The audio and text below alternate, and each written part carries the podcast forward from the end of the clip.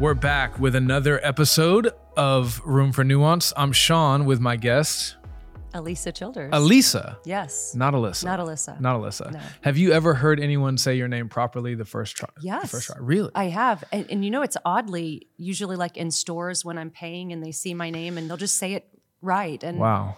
I'll be like, Kudos to "H- how did you? Yeah. How did you know?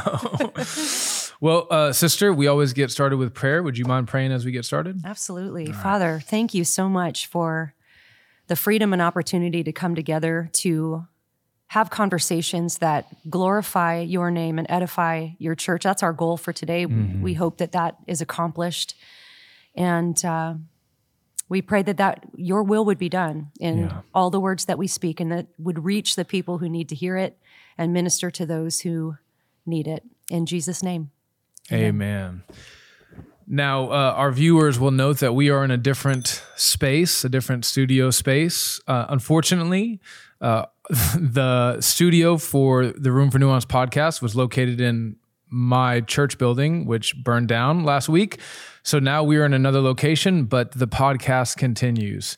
Can you start just by giving us like a five minute version of your testimony? Yeah. Yeah. So, born and raised in a Christian home, I Uh, nominally or sincerely? sincerely, Praise yeah, God. yeah, Yeah. really dedicated Christian parents. I personally was totally devoted to Jesus my whole life. Hmm. I um, read almost the whole Bible by the time I was 12. I was very, very devout in my faith in, in Jesus. And one of the things I'm thankful to my parents for is they they really did model what real Christians are like. Hmm. And so um, you know, you hear all these horror stories of people growing up with these horrible quote unquote Christians. And um, I, I just, the Christians in my life were basically really great people that loved the Lord. They believed the Bible was God's word and they, they served other people. We would go out and do homeless ministry and street evangelism growing up, all kinds of stuff like that. Um, so, so my faith wasn't blind. It was a very uh, deep faith. But what I didn't realize growing up is that uh, it wasn't very informed intellectually. And so I had never heard words like hermeneutics. I grew up in the more kind of charismatic side of things. Yeah. So um, I, I knew a guy named Herman Newtix. Herman once. Newtix, yes, right. good old Herman. Um, but I didn't know. I didn't know systematic theology. I didn't know any of those words, or I, I just I realize now, looking back, actually, that I interpreted the Bible kind of allegorically. I didn't realize I was doing that. Augustine would be proud. Yeah, I know. I but I would, you know, I'd whatever was going on in the Old Testament, for example, I would I would just apply it to some spiritual battle I was having in Yeah. my life because I just didn't know I didn't know that the historical context really Yeah. mattered more than I believed it was real. I believed it really happened, but sure. um, I just didn't have those tools. And so it wasn't until I was I, I did some contemporary Christian music industry Mm-hmm. stuff through the '90s, and then after I came off the road my husband and I started attending a church right in the heart of the Bible Belt. I had, if I'm honest, really had lost touch with the local church. I loved Jesus, but um, I didn't really make it a priority to stay connected to the local church while I was touring. Yeah. And that really made me vulnerable for what would happen next. But um, in this church that we loved, the pastor invited me to be a part of a smaller group study. And so I remember coming to the first class. There was about 12 people kind of all sitting around in a, in a circle like we are. Okay. And he said to this group, well, first he said, what we talk about in here kind of stays in here. We're Which not is going to. not a good sign. yeah, I know. yeah. And um, then he said he was an agnostic. And that blew my mind because, well, first of all, I didn't really know. I kind of knew what that was. I had a gymnastics coach that was agnostic when I was a kid, and I brought him a gospel tract thinking, you know, that'll cure that spiritual disease, whatever that is. Wow. Um, but that's what he said he was. He said he was hopeful agnostic. And so at this time, I was confused by that, of course. Red flags were flying, but I thought, well, I don't want to be judgmental. I'm going to hear him out. Maybe he just needs strength and support. And well, long story short, every core belief that I'd ever held about Jesus and God, the what Christianity is, the Bible, especially the Bible, these things were picked apart, explained away, they were deconstructed. And it really wasn't until we left the church. There, there was a night when they invited the spouses. For some reason, he had just invited me to this class, but then also, not another good sign. Yes, I know. Looking back, I'm like, I was kind of naive. I was about all getting set up. Yeah. Um, but I would go home each week telling my husband, you won't believe what they talked about this week. And then I'd spend the whole week researching that Mm. question to try to refute what the pastor was saying. Okay. And when they invited the spouses, though, I remember we got in the car. My husband was really quiet, and he just goes, "We're done. You're done. We're praise leaving." God. Yeah, I, did, Yeah. I praise God for that. So it was then when we left the church that I didn't really have anybody to debate with, and so all of those doubts took root Mm. and really grew, and so it really propelled me into a faith crisis that mm. um, I didn't know if God existed at all. Mm. I was really double minded. I, I didn't lose my faith. I don't want to over exaggerate it, but I truly loved Jesus and truly didn't know if he actually existed. Mm-hmm. It was sort of like both of those things together. Yeah. So I just remember crying out to God one night and saying, God, if you're real, if the things that I've believed about you are true, I need to know that they're true. Yeah. And so God just sent me on this journey of studying apologetics and church history and theology and all the things, hermeneutics. So I got to meet Herman at that point. Um, and then rebuilt my faith and made a lot of course corrections along the way. So there's, I've, you know, I disagree with my parents on some things theologically now, but um, I really am thankful to them for teaching me what mattered Yeah. about the gospel, about the Bible being God's word, and things like that. Wow. How long ago was that? So that was over 10 years ago. Yeah, time flies. I bet it just feels like yesterday Yeah, in some sense, does. right? Yeah. Then uh, you've written some books. You've been involved with the American Gospel Projects. Uh, uh, sister, your apologetics ministry is absolutely invaluable. So I'm really excited for us to to talk about this. But before we do, I went on to our Facebook page. That's about as much social media as I do, and I posted and I said, "What must I absolutely ask Alyssa Childers about?" But you you kind of uh, Elisa, dang, again. Eh, It's well, all right. We'll just keep going. okay. Yeah, it's going to happen again for sure.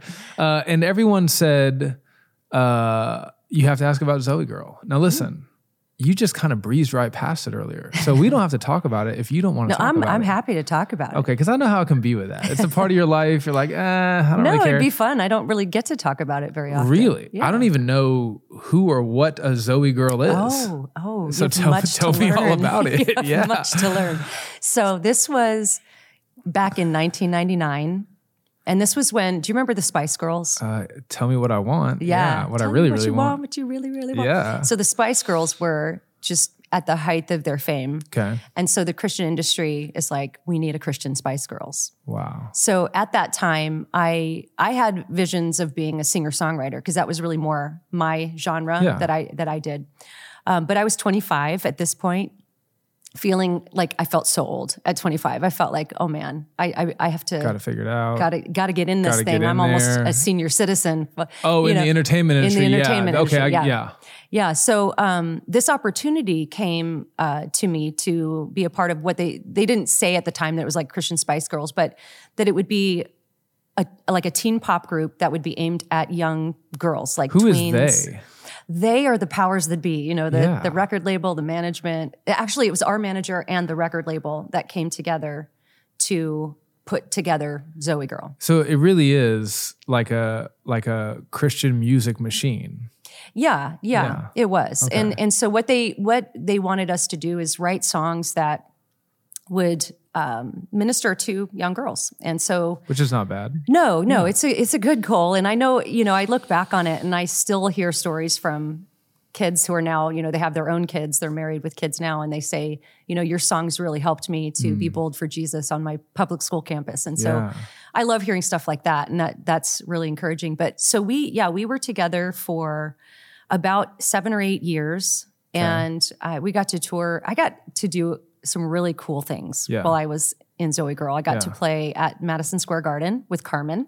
I think that was with Carmen. That Who's we did. Carmen? Do you not know who Carmen know who is? Carmen oh, is. see, you have so much to. Okay, is that a Christian artist? so Carmen.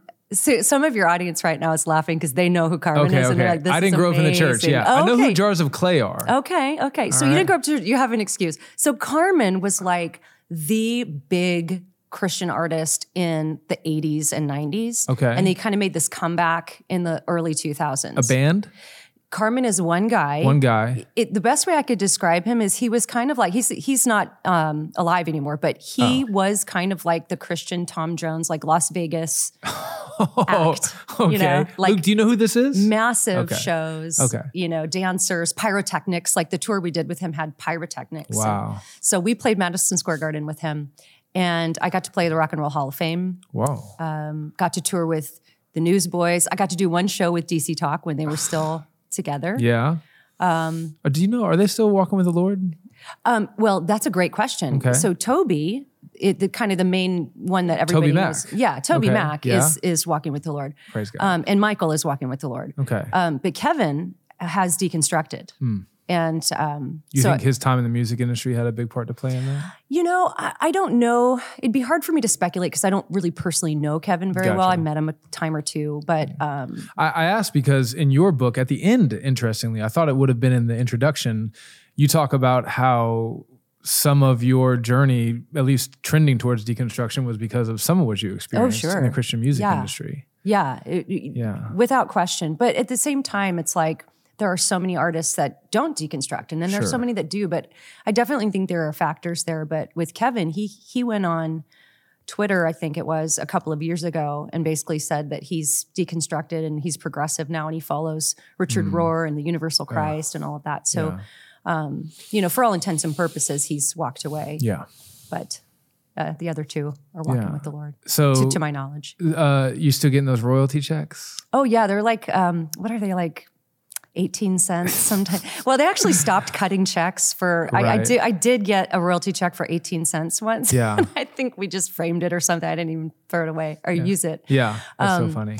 But yeah, it's we get it's it's very they're very small Yeah. now. has you know we live in the age of you know uh, our society is in decline we can't come up with anything new all we do is repurpose old thing and Mm. make sequels and prequels has there been any mention of like a zoe girl reunion tour We've actually the three of us, so there's three of us in the group. Okay. we've talked about it. In fact, because you're all um, following the lord we're all walking with the Lord. Praise God. And we're all married with kids now. okay And actually, about, I think it was maybe, I hate to say it was probably like 10 years ago, Yeah. we started talking about how each of us had written lullabies for each one of our children. wow And wouldn't it be fun to come together and make a lullaby album?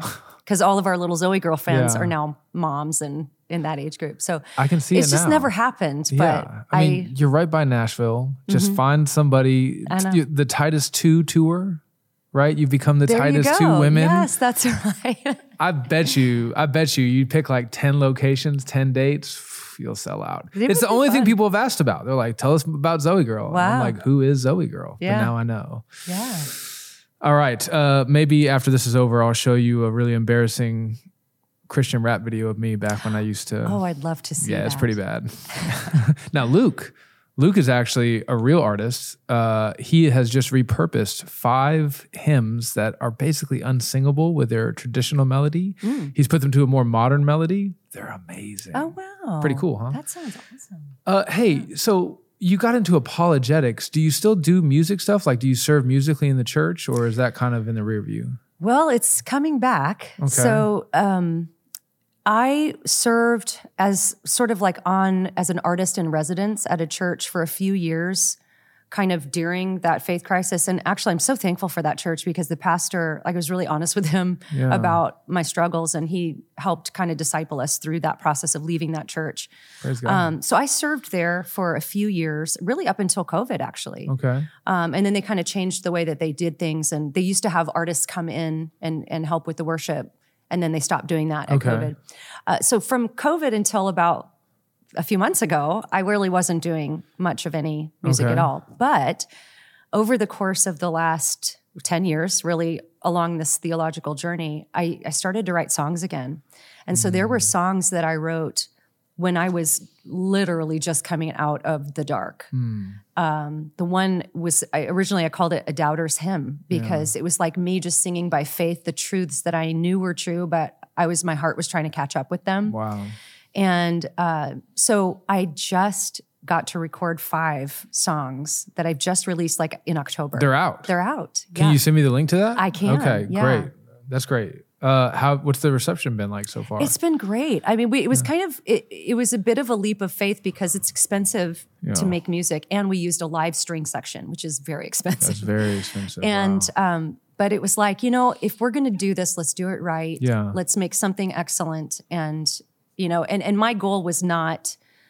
Uh, I did not want to go through a label. I I did not. I don't want to go through CCLI. I don't think it's right that churches should have to pay money to sing songs in their churches. Yeah. Um, so we're not doing any of that. So it's Okay. just totally independent. So, but I'm I'm really thrilled. The reception's been Yeah. great. We've pretty much broken even. So I'm thrilled about that. that, you That's know, huge. that if you really spent that much money on yeah, it, yeah. yeah. So I'm- Especially in the age where people don't make money off of selling music anymore. Right. It's all like downstream. You don't really make any money off the album. Yeah. Yeah. So yeah. So I'm I'm really I'm really it's been satisfying. So that's that's been increasing like invitations to go to churches. And so sometimes now I'll sing a song when I Yeah. you know, like speak at a women's conference or something and Yeah. do that. Why do you think churches should not use CCLI?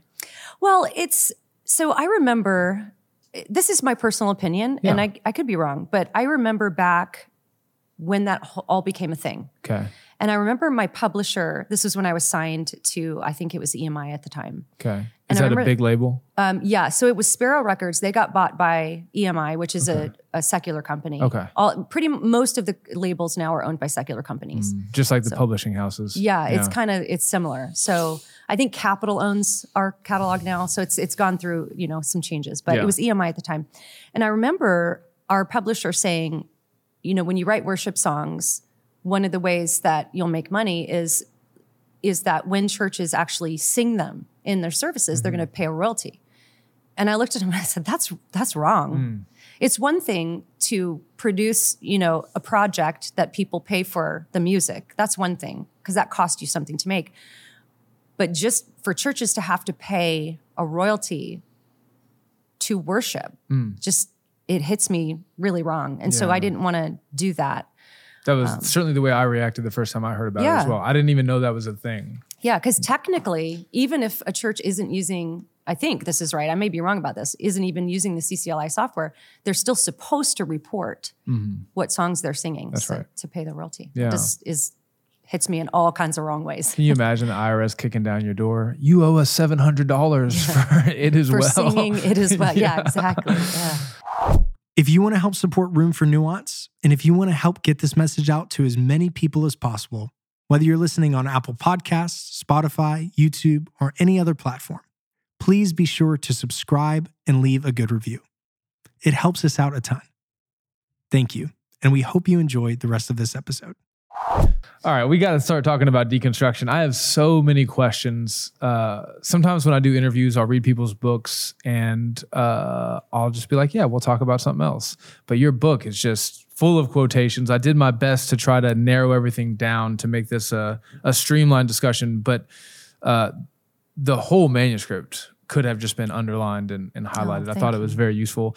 It, very well written um, with Tim. What's Tim's last name? Tim Barnett, Tim Barnett of Red Pen Logic. Red Pen Logic. He's got those fantastic YouTube videos and those shorts. I, I mostly just see the shorts, but anytime I see them, I'm edified by them. Yeah. So hopefully we can get him on the show. He's doing great work. Yeah. yeah. Uh, you know, before you wrote this book, uh, you say, uh, w- sorry, actually, let's let's go back even before that. Let's talk about your heart in addressing this. Uh, Russell Berger and I, we do an apologetics podcast, kind of sometimes when we have enough time. When we did our series on critical theory, which is not just critical race theory, but all of that, it was such a um, passions were so inflamed about that subject that the very first episode we did was to talk about our heart in addressing that subject. Because we were going to say some some pretty tough things. We wanted people to know that it was in love that we were praying for fruit of the spirit as we were doing it etc and that's how you and tim start off the book. You say uh, we feel like we are writing with both tears in our eyes and a sword in our hand. Can you elaborate on that? Yeah. Well, one comparison I could make is when there's some sort of a like a pandemic, you want to fight that disease because you care about the people who could be hurt by it. Mm-hmm. So you have tears in your eyes for the people who might be harmed by it, yeah but you're going to throw everything you have at curing it, stopping it, you know, that kind of thing. So I think deconstruction is kind of like that disease okay that you're going to throw, you're going to pull out your sword and do everything you can do to stop it from robbing people of their faith. Yeah. But at the same time, you have tears in your eyes for the people who are so confused yeah by the deconstructionists online and the propaganda machine that the social media space is. yeah So I think that was that was really kind of what we meant, and it also that was springboarded off of some pushback we would get when we would talk when we would talk in war language. So this was um, we kind of start the book with this now viral statement that Skillet frontman John Cooper made at Winter Jam when he mm-hmm. said it's time to declare war on the idolatrous, deconstructed Christian movement. Mm-hmm. And what I think that revealed at the time was that Christians were defining deconstruction in really different ways. Mm. Because for those of us who understood it like John understood it as this thing that robs your faith, mm-hmm. we were like, yes, John, you know, that's great. But then for people who were defining it just as simply engaging your doubts or mm-hmm. asking hard questions, they were like, Yeah. why are you so mad at me? I'm I'm asking questions. I want to know what's true. So I think that's where we were trying to explain like we're not mad at people who are confused. We're mad at the lie. Yeah. You're like a, a surgeon who's aggressively removing any signs of cancer. That's right. You're not doing it to hurt the patient. You're Right. doing it because you want to help the patient. Right. If you cut somebody's chest open Yeah. and you're not a doctor and there's no purpose, then you're harming that person. But if you're a doctor and you have a scalpel and you're trying to remove disease, Yeah. then it's it's still the same instrument, but it's used for good or love. evil. Yeah. that's right. So, uh, you, in that little, um, you, you were talking about the different ways that people use the word deconstruction. Here, here's a quote from right at the beginning of the book. You say, "When terms are not clearly understood."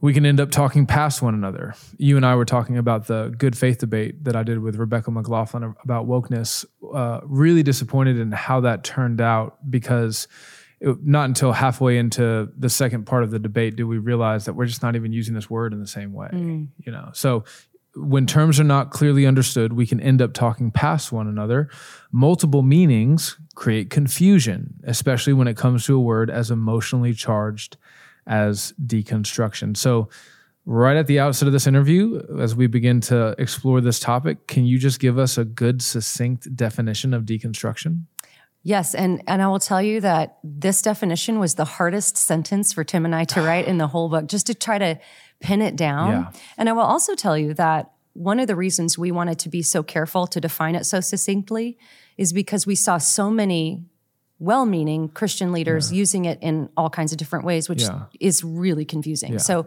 our definition, and we can dig down into some of this if you want to, is it's a postmodern process mm-hmm. of rethinking your faith, but not regarding scripture as a standard. You nailed it. That's exactly what I have directly word for word from you. You you really did I write this book. no ghostwriters. You really No. wrote this. okay, so we're gonna basically spend the rest of the interview unpacking that. Let's contrast your definition with a definition that Josh Harris, the, the author of "I Kissed Dating Goodbye," Mm-hmm. Yeah. Mm-hmm. how I yeah, who has deconstructed. He is one of the more honest deconstructors. He says there's a biblical phrase for the word deconstruction, and it's called falling away. What does he mean by that? Yeah, well, this was in 2019. So Josh Harris was like this icon of purity culture in the 90s.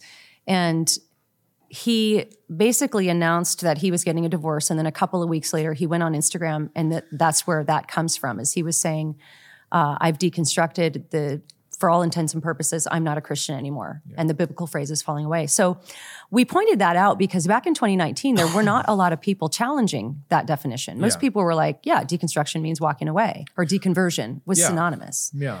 And then after that, there seemed to be a whole bunch of Christians, really more in the evangelical world, saying, oh no, just deconstruct, but deconstruct in a healthy way. So, So an example of that would be Lecrae.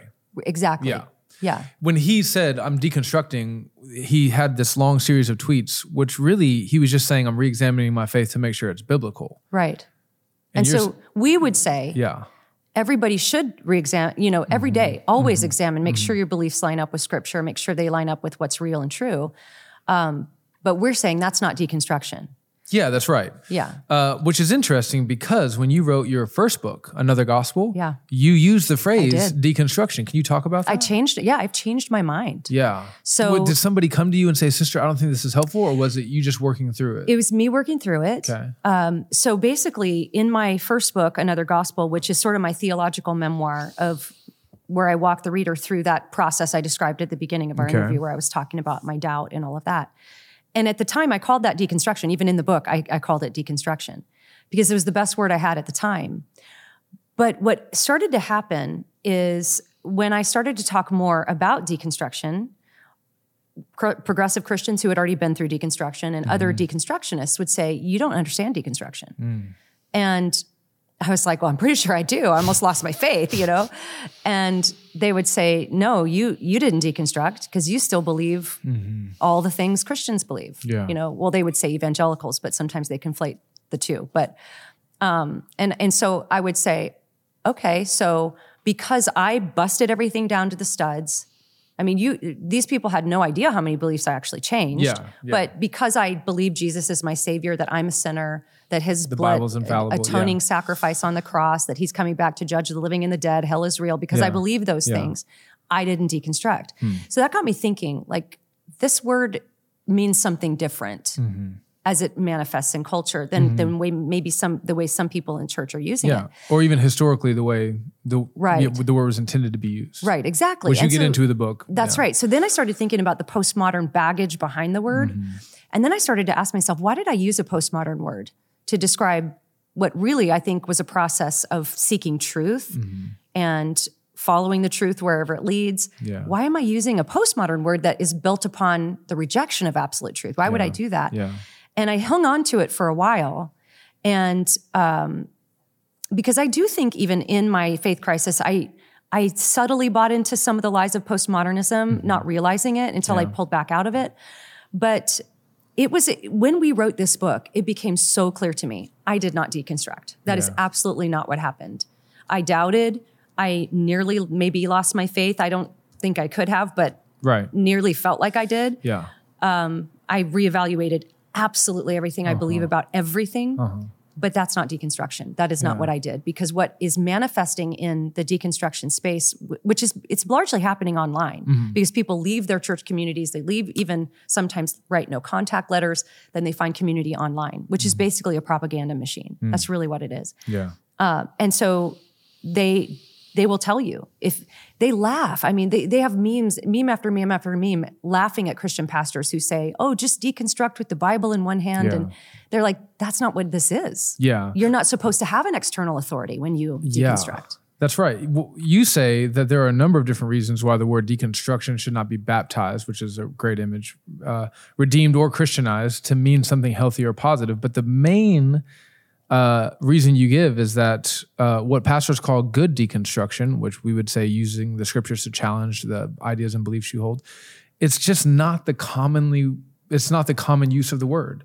90% of the people, 95% of the people, uh, when they use that word, they don't mean reanalyzing your beliefs in light of scripture. They mean trying to tear down your beliefs and move away from scripture. Yeah. You list other reasons, but I think that's probably the most And belief in one. general, Uh, you know, in that Yeah. deconstruction space, they don't want you to land on any kind of belief because if you do, you'll just have to deconstruct that. Yeah. And then you talk about, well, well, what if we add an adjective to it? If we add the right adjective to it, then that will uh, be like healthy deconstruction versus unhealthy deconstruction. And you say that that won't help the problem either. No, we we tried actually. Tim and I. Okay. When when we were first talking about writing the book, that's when the John Cooper thing happened, and that's when we realized, oh, there's a hundred different ways people Mm-hmm. are talking about this. Maybe we could talk about like a healthy.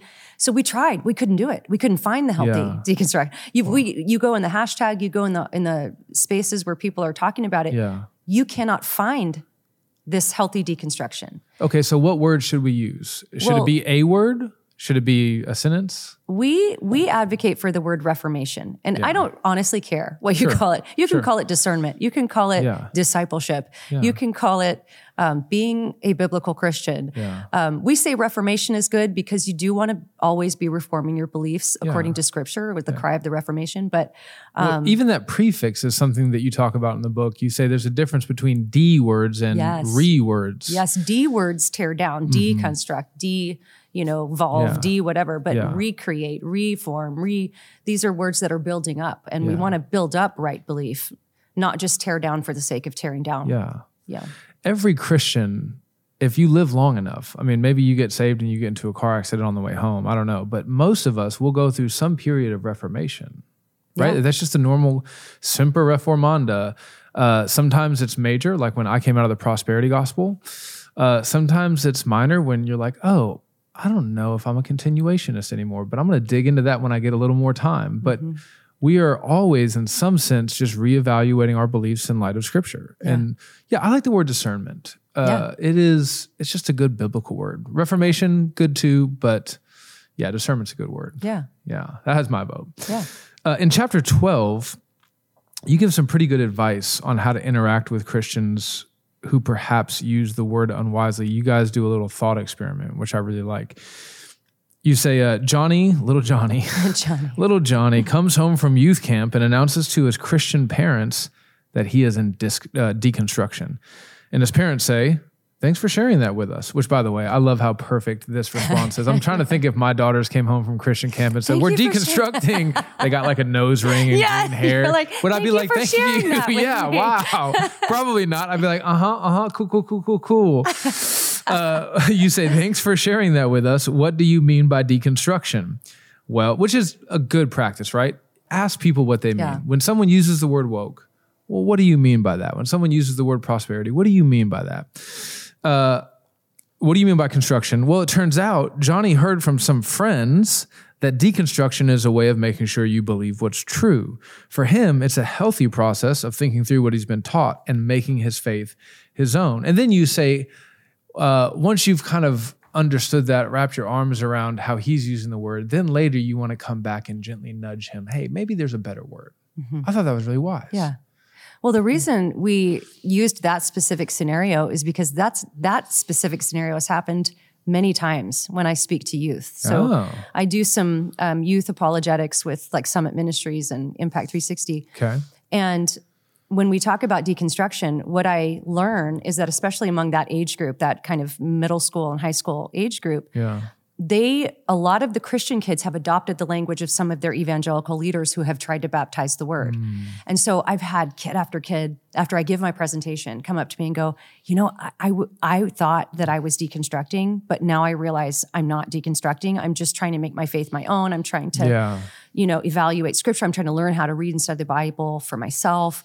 Um, and I was calling that deconstruction, but I'm not going to call it that Yeah. anymore. So I, I think I've seen the fruit of that conversation Yeah. many times, especially when you actually show them what is the dominant expression of the word when Mm-hmm. Yeah. they get out from under the safety of their Christian homes and Yeah. limited, you know, social media or whatever they have, Yeah. when they really see what it's like. And I show them in the, you know, in the talk, and they're like, "Oh no, that's not what I'm doing." Yeah.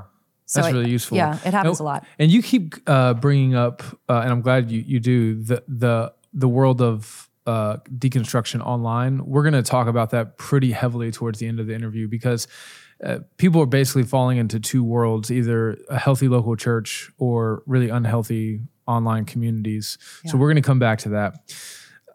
You you guys talk about the five key elements of most deconstruction uh, which I also just like the word deconversion. Uh, even that's though a little theologically fraught because a truly regenerate heart can't become unregenerate. But yeah, you say there's uh, people who deconstruct. They have a problem with a literal literal reading of the Bible, a belief that women are be, to be submissive to men, a belief in the sanctity of heterosexuality, the assumption that the American way of life is best, and identification and partnership with political and social conservatism. Now, what I found to be interesting about this is that at least three of these points, there's a way in which you could say that, in which I think we would say amen. So let's start with the first one. Yeah. A literal reading of the Bible. Yeah. Contra Ken Ham. No, I'm just kidding. I'm not trying to start any beef with Ken Ham. Uh, you interpret the parts of the Bible literally that are meant to be understood literally, and you interpret the poetry poetically, and you interpret the uh, allegory allegorically. There's not a mm. lot of allegory, but there Right. is some. Yeah. And so, I, I mean, isn't that a, a good place for you to get in with people who are deconstructing to be to for you to say, actually, well, I don't know that I believe in a literal interpretation of the Bible either. Yeah, I think that could be a good doorway because Yeah. I and there's so much straw manning that happens, especially with this topic Yeah. in particular, because deconstructionists are some of the most wooden literalists that you'll ever Mm, meet when it comes to what they want to refute from the Bible. mm-hmm. They have no hermeneutical precision. no, yeah, it- no they take nuance. Mm-hmm. everything, like they will take everything wooden, literal, Yeah. and then try to debunk the Bible because, oh, the Bible says something stupid, like whatever they think is stupid, right? Yeah. And so it's interesting that they criticize, you know, literalists when they're like such literalists. That's such but a good point. yeah, I think um, you know that was one of the things when I was coming out of my faith crisis that I really learned about. Hey, the Bible employs figures of speech just like we do in everyday language, and learning to spot what they are. The problem, though, I think, is that sometimes people who accuse Christians of literalism, they want to turn plain speech into figures of speech. Yeah. and and you can't you can't allegorize everything you know? It has you have to go with the intent of the author. Was the author intending to communicate like a parable for example? You know jesus was telling stories that make a spiritual point right and so it's yeah i think Jesus is not literally a door. he's not a door, Not a he doesn't have hinges he's not made of wood you know and um and sheep you know i don't i don't have a woolly coat and Yeah, you know so it's right. yeah it, it some of it is um is a straw man i think Okay, so the next one, a belief that women are to be submissive to men. That is biblical. Uh, but I can imagine the way that they understand that is not what the Bible intends right when it uses that language. Right. In fact, in most, so this, um, I don't know how deep in the weeds we want to go on this, but the, you know, there's a debate among Christians about, and there's a, a bit of a spectrum, complementarian to egalitarian, that people are going to land on different places Sure. in the spectrum. You can be a Christian and be egalitarian. You can, yeah. I mean, I would Probably shouldn't be. I would disagree with an egalitarian, but um, but yeah, we can have that debate based on scripture. I know a couple of really great egalitarian scholars, even that I've had on my podcast, that I Mm-hmm. disagree with them on that topic, but they they are, to the best of my knowledge, trying to get their position out of scripture, Yeah, right? right. So that's a different conversation than what's going on in the deconstruction hashtag. So what's happening there is it's really, I think, built upon a more, you know, if you want to use the word woke Yeah. definition of justice, which is equal outcome. Mm-hmm. So if a woman has a different outcome than a man does in Mm-hmm. church leadership, that's not just a theological debate. That's actually oppression. Mm-hmm. That's injustice. Yeah, the Marxist worldview, everyone is either an oppressor That's or the oppressed. Yeah. So so and and I've had sorry, but middle-aged white guys mansplain to me that I am internally oppressed Mm-hmm. Yeah. for holding that view, which is hilarious, to me. Yeah, the irony. but um, but so it's a, it's an injustice, and so and then what also ends up happening is you might have somebody who's come out of a real extreme version um, of like a, a real hyper fundamentalist, Yeah, like where IFB stuff, yeah. IFB, where women are basically hated, and it is you know I I would say that there is some misogyny Yeah. going on there. And they'll they'll say, well, this is what all evangelicals believe. Mm-hmm. This is what this is what the church teaches, whatever their particular experience was. Yeah. So that gets thrown in there. And then also like people like Beth Allison Barr, who are basically, you know, she Kirsten was Du Mez. yeah, Kristen Dumais. She like they uh, Beth Allison Barr in her book, she even says that she skirted the fringes of the Gothard movement. Yeah. And she's equating that to, okay, well, all evangelicals must believe that. Hmm. And then she's linking that to abuse. Yeah. So she says, yes, complementarianism as a theology leads to abuse. Wow. So in the mind of the deconstructionist, and this is this is really where the postmodernism comes in on just all sorts of different topics.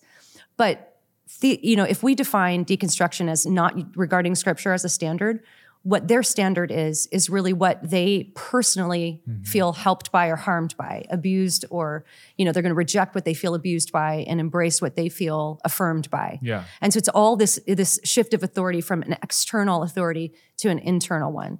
Yeah. And so it, complementarianism, wherever you land on it, for them, it that is an abusive doctrine. Mm. Yeah. yeah. It doesn't matter how careful you are. Right. Yeah. How nuanced the language is. Yeah.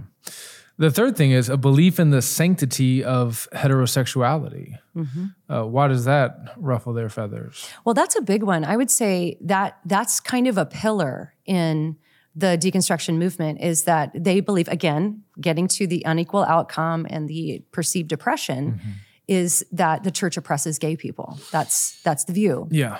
And so if we were to say marriage is between a man and a woman, well, that is that's oppressing mm-hmm. somebody who might experience some level of same-sex attraction mm-hmm. because they've embraced that as a, as a core identity. Yeah. You know, that's obviously from Freud saying our sexuality is our core identity. We've bought that hook, line, and sinker. And so of course, the deconstructionists have bought that. Yeah. So if somebody experiences a particular temptation in that area, that is their core identity. And then if the church doesn't affirm that, then the church is basically saying you can't you know, be a part of of us, and we Yeah. reject you, which of course is not is not true, you know.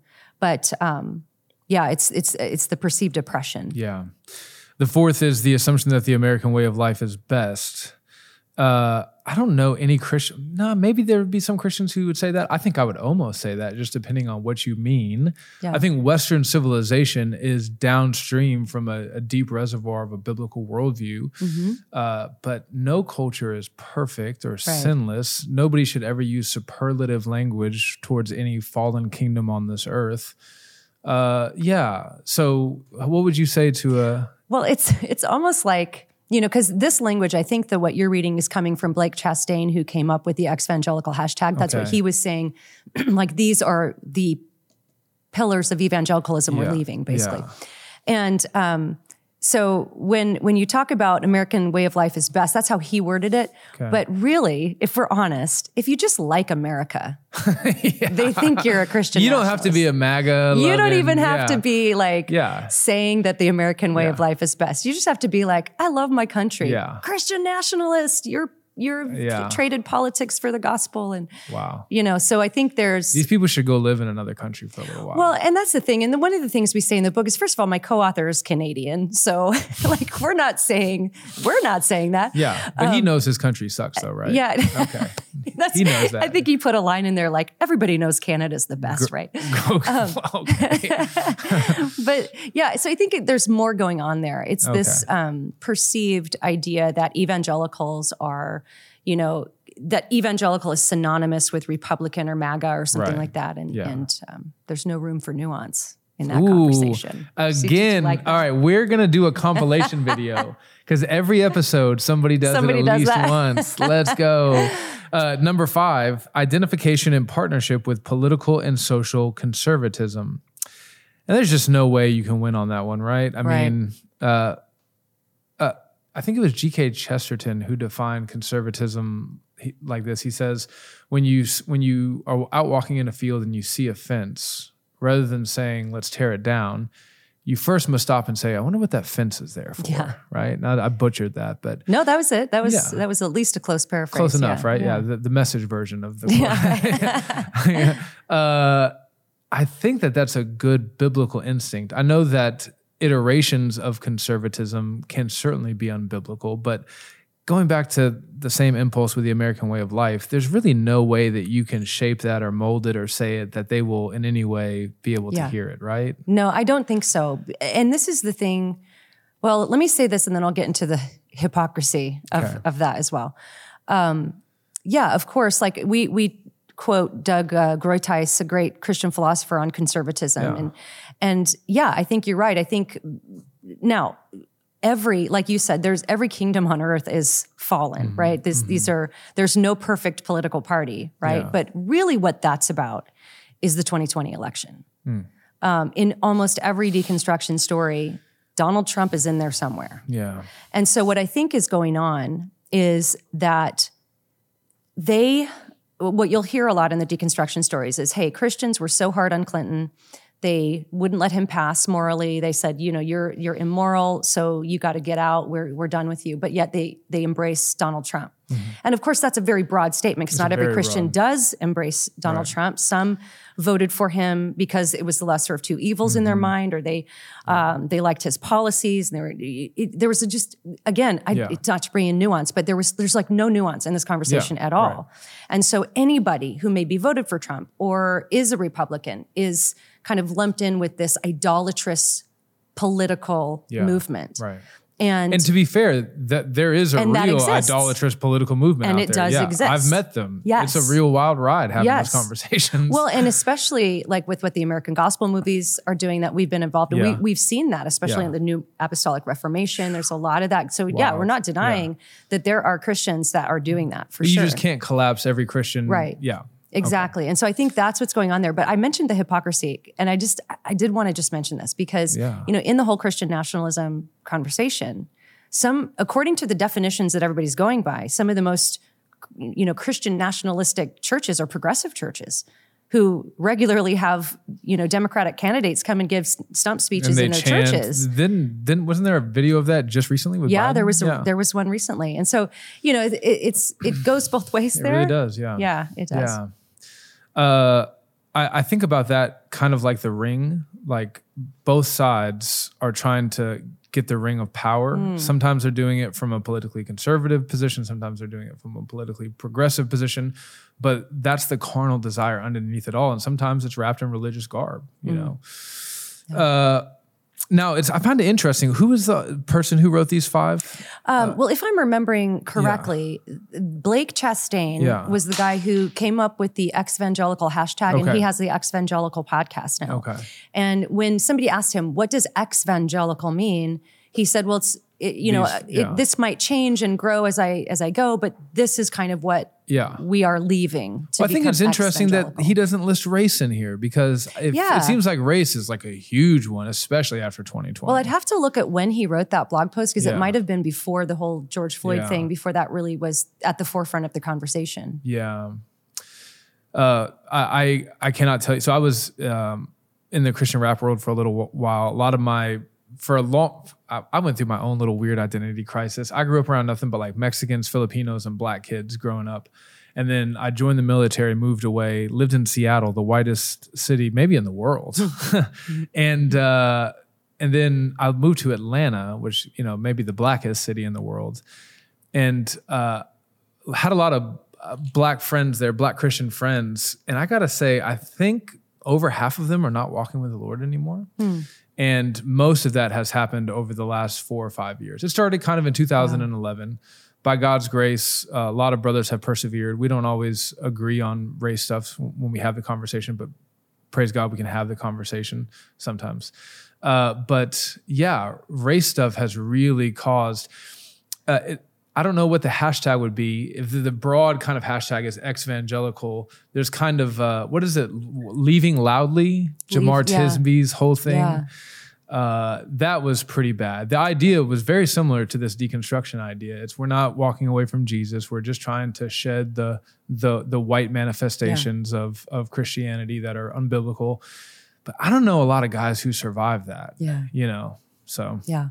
Well, and that's s- enmeshed. Like the whole critical theory is totally Yeah. enmeshed in deconstruction. yeah. Yeah. Like decolonize your theology. There's a Mm-hmm. influencer uh, in the deconstruction space that basically said that you have not deconstructed until you've decolonized your theology. And Yeah. by decolonize, she means get rid of blood atonement, get rid of biblical authority. All of these Yeah. are uh, tools of oppression that the church has used Yeah. to control people with fear and to prop up white supremacy. That's Yeah. kind of the, the narrative. Yeah. even if if if um if being punctual is is a manifestation of whiteness, then atonement's not going to make Yeah. it. Yeah, and know? logic and yeah, yeah. Uh, yeah. Two plus two equals four. Yeah. Uh, you say that the one thing that virtually all deconstruction stories have in common is what they say they're leaving behind, right? So uh, they they express an almost well, actually, sorry, an- answer that first. I got carried away. Yeah. So it might be helpful to think of deconstruction like a car. It's a car you get in to leave a, a point, Okay. but you can go anywhere. You can end up in agnosticism. You can end up in secular humanism. You can end up surrounded by crystals and chanting, you know, aff- affirmations. You can end up a progressive Christian. Yeah. Um, and that's why I actually think deconstruction is the biggest apologetic challenge we have right now, because it truly doesn't matter where you go as long as you leave these quote unquote toxic theological beliefs. Yeah. And really, the toxic theological beliefs are any sort of objective truth statement that you might make, because Yeah. that's an external authority, which is is seen as a power grab. Yeah. Yeah. You know, I, I couldn't help as I was reading this think of another illustration for the difference between deconstruction and reformation uh, when our church burned. Because one of the things that they, it's hard to burn brick. It's a brick building. Brick is hard to burn. That's one of the reasons why people use it. Uh, there's there's a structural engineer who is there this week who's trying to determine if the damage is significant enough to just tear it all down, or do you just kind of scrape all the crap out of the inside and then rebuild from within? And I think that's a pretty good picture, right? Mm-hmm. A lot of deconstructionists, they don't care. They're just trying to tear it all down. They they start like Satan with a little like a half of Mm-hmm. a truth, but then the, the goal is to tear the whole building down. Whereas Reformation is, all right, if the bones are sturdy, and we want the bones to be sturdy, Yeah. let's get back in there and rebuild, and it's going to be better than before. Yeah, and you want to have a shelter, right? That's the mind of the Reformation. Is is the house is good. Yeah. It's good to have a roof over your head. Yeah. And interesting with the house analogy because I don't think this actually made it into the book. We had to chop like Yeah. I don't know ten or twenty thousand words. It was crazy. We had written bummer. so much. We had Yeah. to cut so much out. But But you um, know what? It paid off though, because the book, the pacing Good. is very good. Good, good. Yeah. Um, but I think one of the things that didn't make it in the book is um, one of the deconstructionists online uses the house analogy. And it's so interesting to hear him talk about uh, how he sees deconstruction like a house. And basically he says, oh, you know, you want to turn this big room or you want to knock this wall down and turn that into into two rooms. But you know what? It's it's a load bearing wall now. The roof is sagging. So now you just have to tear the whole thing down. And I'm like, did, ah. does he even realize Wow. what he's saying? You can't just knock down any wall Yeah. if you want a good house if you want a house that's Yeah. going to stand and you know shelter you Yeah. you can't just go down knocking walls because you want a room there it doesn't Ato- work that way Atonement is a load bearing wall. yeah You can't knock that you, down. you can't Yeah. you don't get to just do that and still have a house and so it was interesting to me that he would use the house analogy but even basically out himself as saying well Yeah. yeah, i just have to t-. same with the sweater analogy i think it was lisa gunger that used that analogy Yeah. and she's like, you pull at this thread because it's itchy, you don't like Uh-huh, it, so you pull on it. And I thought that was interesting language too, because it's like she's not worried about the structure of the sweater. She just doesn't want that thing right there, didn't like it. And then she's like, and then you don't have a sweater anymore. I'm like, well, yeah, you and don't. you're left naked. And you're left no- naked. no That's right. That's exactly what she says. Uh, so speaking of Lisa Gungor, Gunger, Gunger, Elisa, Alyssa, tomato, potato. uh, all these quotes that you have in the book, they are still zealous evangelists. Oh, yeah. Uh, you say that they express an almost religious zeal to reconvert others. They are actively attempting, I'm combining two quotes here, actively attempting to dismantle historic Christianity, discredit the church, and promote an atmosphere of faith deconstruction. We're, we're fond of telling our people when we talk about apologetics and evangelism is that everyone is preaching. Everyone is an evangelist. I got back from Portland a couple months ago, the, one of the most secular cities in the country. Could not believe how much preaching there was. Every window, Black Lives Matter. In this house, we believe X, Y, Z mm-hmm. Marches and, and literal street preachers, you know? Uh, so, yeah, I just find it interesting that although they've abandoned Christianity, that impulse to evangelize, uh, to bring people into the faith still exists. Oh, it's very strong. In fact, we talk about in the book how Josh Harris, who we mentioned before, uh, he came out with what he called a deconstruction starter pack. And for two hundred and seventy-five dollars, you could take these classes from him, where he could deconstruct. Oh, This guy's a marketing machine. Yeah. I mean, and that's the thing is, you you there are deconstruction coaches online, there Yeah. are deconstruction therapists, there's all sorts of people who It's an industry. happy to take your Yeah. money to to deconstruct your faith for you. Yeah, I noticed that that that, that uh, the package he's selling, that's not, it's not for free. He's not really, Well, so in all fairness to him, Okay. which I don't, I shouldn't laugh at this, but it, it's a little bit funny that he said, "I'll give this package for free to anybody who was harmed by my." Previous purity culture teachings. So I think it, by the time he took it down, because there was. Yeah. a big backlash, not from conservatives, but from the deconstructionists, because they were basically like, "You're the reason I have to deconstruct in the first place, and now you're Mm-hmm. Going to charge sell two me- hundred seventy-five dollars." that's an interesting racket. Yeah, yeah. So I think like four people might have, at the time he took Yeah. it down, had had taken the free package. But But even that shows that there's still something in him that says, I need an atonement. yeah, You know, right? Like I know that what I know I've sinned. Uh huh. And I can't live with that. I got to do something to purify this. So here, here's a 275. You'll get it for free. Wow. Uh, you talk about the way that deconstruction begins, uh, and you say it almost always begins with. Qu- you say, you say. I'm trying to think of a good joke to insert there. Like Oh, it begins man. with a Well, now this is not a joke. Crash. This is a little. Uh, this is a little nature fact that you'll probably appreciate. Uh, I learned the other day that all ants are females. Did you know that? The little insects. well. I know all honeybees are female. All Most- all ants are. Yeah. If they were males, they'd be called uncles. oh, that's good.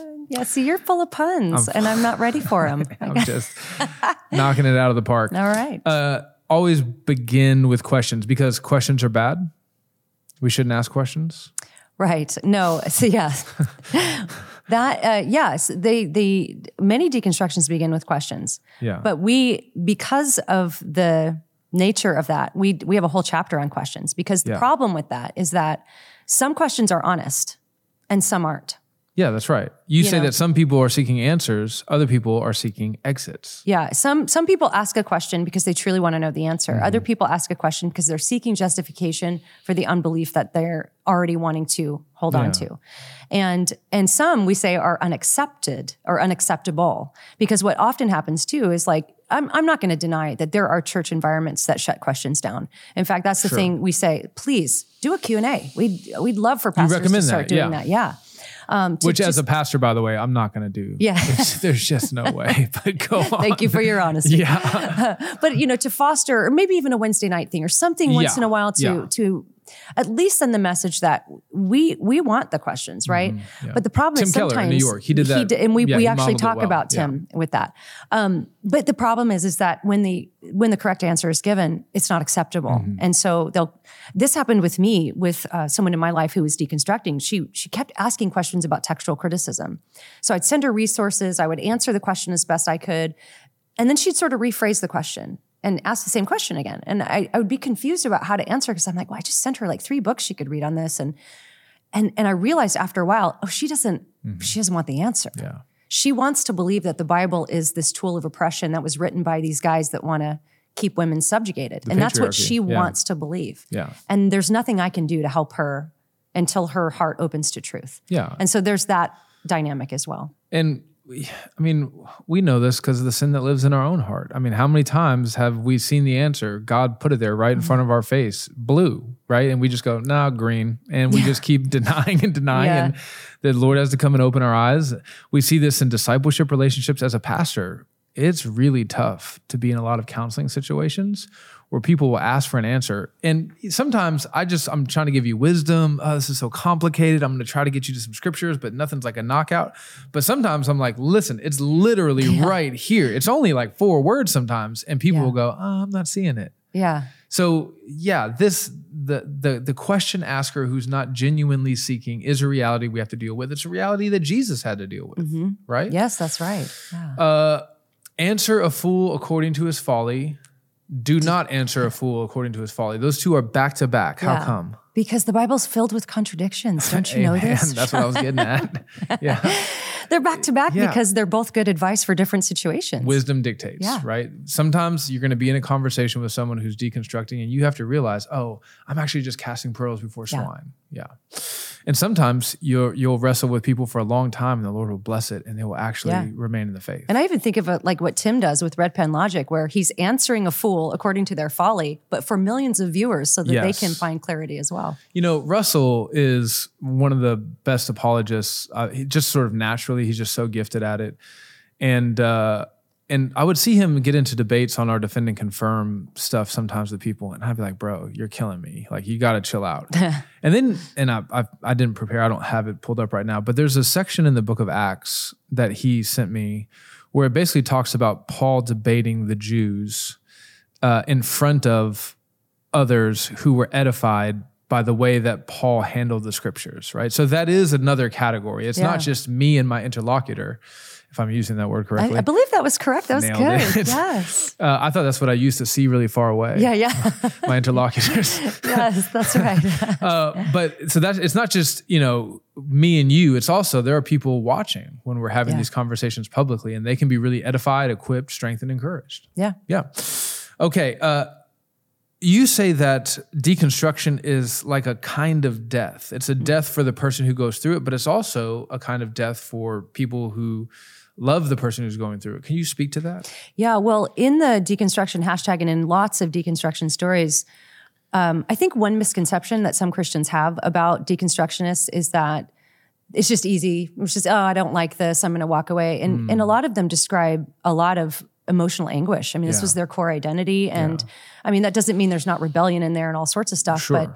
but um, it's very agonizing process for Yeah. a lot of people. So it can feel like a death for them also because their entire community that has always been their community is going to be different now. I mean, that's that's huge. That's a lot. Yeah. Um, but it can feel like a death for their family too. And uh, that that is the thing to me that is the hardest about this whole thing is I meet these sweet elderly parents all the time. This is very common where they'll come up to me, tears in their eyes. We don't know what to do. We raised our daughter in the church and mm-hmm. she's deconstructed. She won't let us see our grandkids now. She tells us we're mm. toxic. I think we start the book with a, a one of those stories, Yeah. but that's a very common story that Yeah. that I come across. And you And could do everything right and that can still happen. That's right. I think someone might hear that and think, well, yeah, if you raise your kid and you don't disciple them well and they're not in a healthy church, well, yeah, that doesn't help. But you can actually knock it out of the park. And, That's right. Yeah, and people grow up all kinds of ways. People grow up with atheist parents and become strong Christians. So You know, you know exactly. So uh, I always try to minister that to them, but it it can feel like a death because in many cases, the impetus to disconnect from your church community and even your blood family. Hmm. Is so strong because they truly believe you you are an unsafe, harmful person. Yeah. Not just that you have these fuddy duddy, you know, old fashioned beliefs, Yeah. but that you are actually harming people. When I go home on Thanksgiving, I have to confront my family members about their oppression. Yeah. Right. And and if they won't listen, then I have to cut them off. I've I've had people tell me Yeah, that. Yeah, and Like, there are oh my goodness, so many threads in the deconstruction hashtag about what to do at Thanksgiving. Yeah. how do you handle Thanksgiving? Yeah. and and uh, yeah, so it can feel that way. Especially in many cases, they receive a no contact letter. Yeah. I've met people. Yep, we got a no contact letter. We're not allowed to reach out. We're not allowed to text. We're Mm. not allowed to you know ask how they're doing. And this is really painful for a lot of Christian parents and sp- I mean, oh, and the relationship dynamics. It can be a spouse. It can be a best friend. It can be, uh, you know, a, I had a, a high school girl stand up in a Q and A and ask me how to navigate her parents' deconstruction. Like, how do I honor them but Yeah. keep faithful to Jesus? Wow. Uh, you know, I, I can't help but compare uh, someone who's deconstructing, going home for the holidays, and s- some friends that I have, a number of them, with children who have abandoned the faith, and the different ways that they handle that when they come together and try to be a family. Uh, one of my friends in particular is so desperate to show mercy and grace to this wayward child at the same time maintain healthy boundaries Mm-hmm. for the sake of the family um, and for, honestly for the testimony of the gospel whereas very often the deconstructing there's no grace there's no mercy it's kind of like listen i figured this out and i'm bringing the law and if you don't submit and if you don't repent immediately we're done Yeah. you're getting cut off Yeah. Uh, which is uh, again it just goes back to this like actually i don't think i think you're the harsh one Yeah. In this scenario You know, what's interesting about that is when we were preparing for this book, Tim and I reached out to several deconstructionists to try to have a private Zoom call. yeah And some did. And we were very thankful that we got to just, you know, ask them questions and Yeah. try to characterize this correctly. But we had one who responded basically like, I will not speak to you because of your beliefs. I won't even Mm-hmm. have that discussion yeah because you are you are toxic and be, and I think the word was because of your worldview. I won't even have a discussion with you. Have you seen that chart where it walks through critical theory and it's it basically compares like every aspect of that religion with the Christian religion and how they're basically the same. You know, uh, what what is the world? How should we live? What is sin? How do we make atonement? And as you go down through, what, every they both have the same categories, but one is filled with hope. Grace is real. Redemption is possible. The other one is just the burden, the burden of the law. The you just work. never come out from Yeah. under that. You know, it's it's crippling. Yeah. Uh, and I feel bad for some people, for a lot of people who have deconstructed, but they've not really deconstructed from Christianity. They've Mm. deconstructed from one kind of works-based religion to Mm. another kind of works-based Mm-hmm. religion. And so in some sense, it wasn't even that hard of a transition for them because they never even really tasted grace. Yeah. Yeah. Yeah.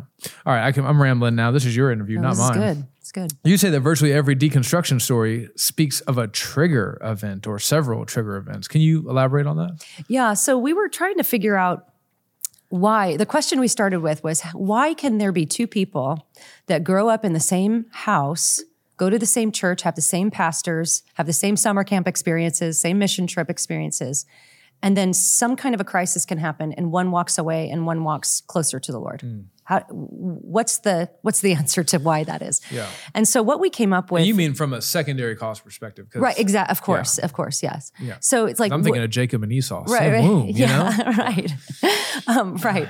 Um, so, so what is what are what's going on, Mm-hmm. you know? And so, what we think about is someone's foundation, and this is maybe where this will circle into to your comment just here. Um, I think there are a lot of people who grew up in the church, and grew up in Christian families, believed even some of the right things. Demons believe the right things, right? Right. Um, I think my sister was an example of somebody like this. I, My sister did not become a Christian until she was an adult. Oh. Um, she How old? She was probably, I want to say maybe late twenties, early thirties. Okay.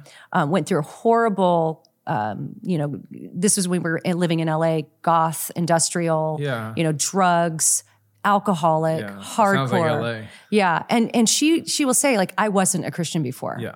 But she might have believed the right things, gone along with Christian culture, might have even thought she was a Christian. Yeah. So I think there's a lot of that. And so that's what we call the foundation. Okay. Is what is the person's faith foundation?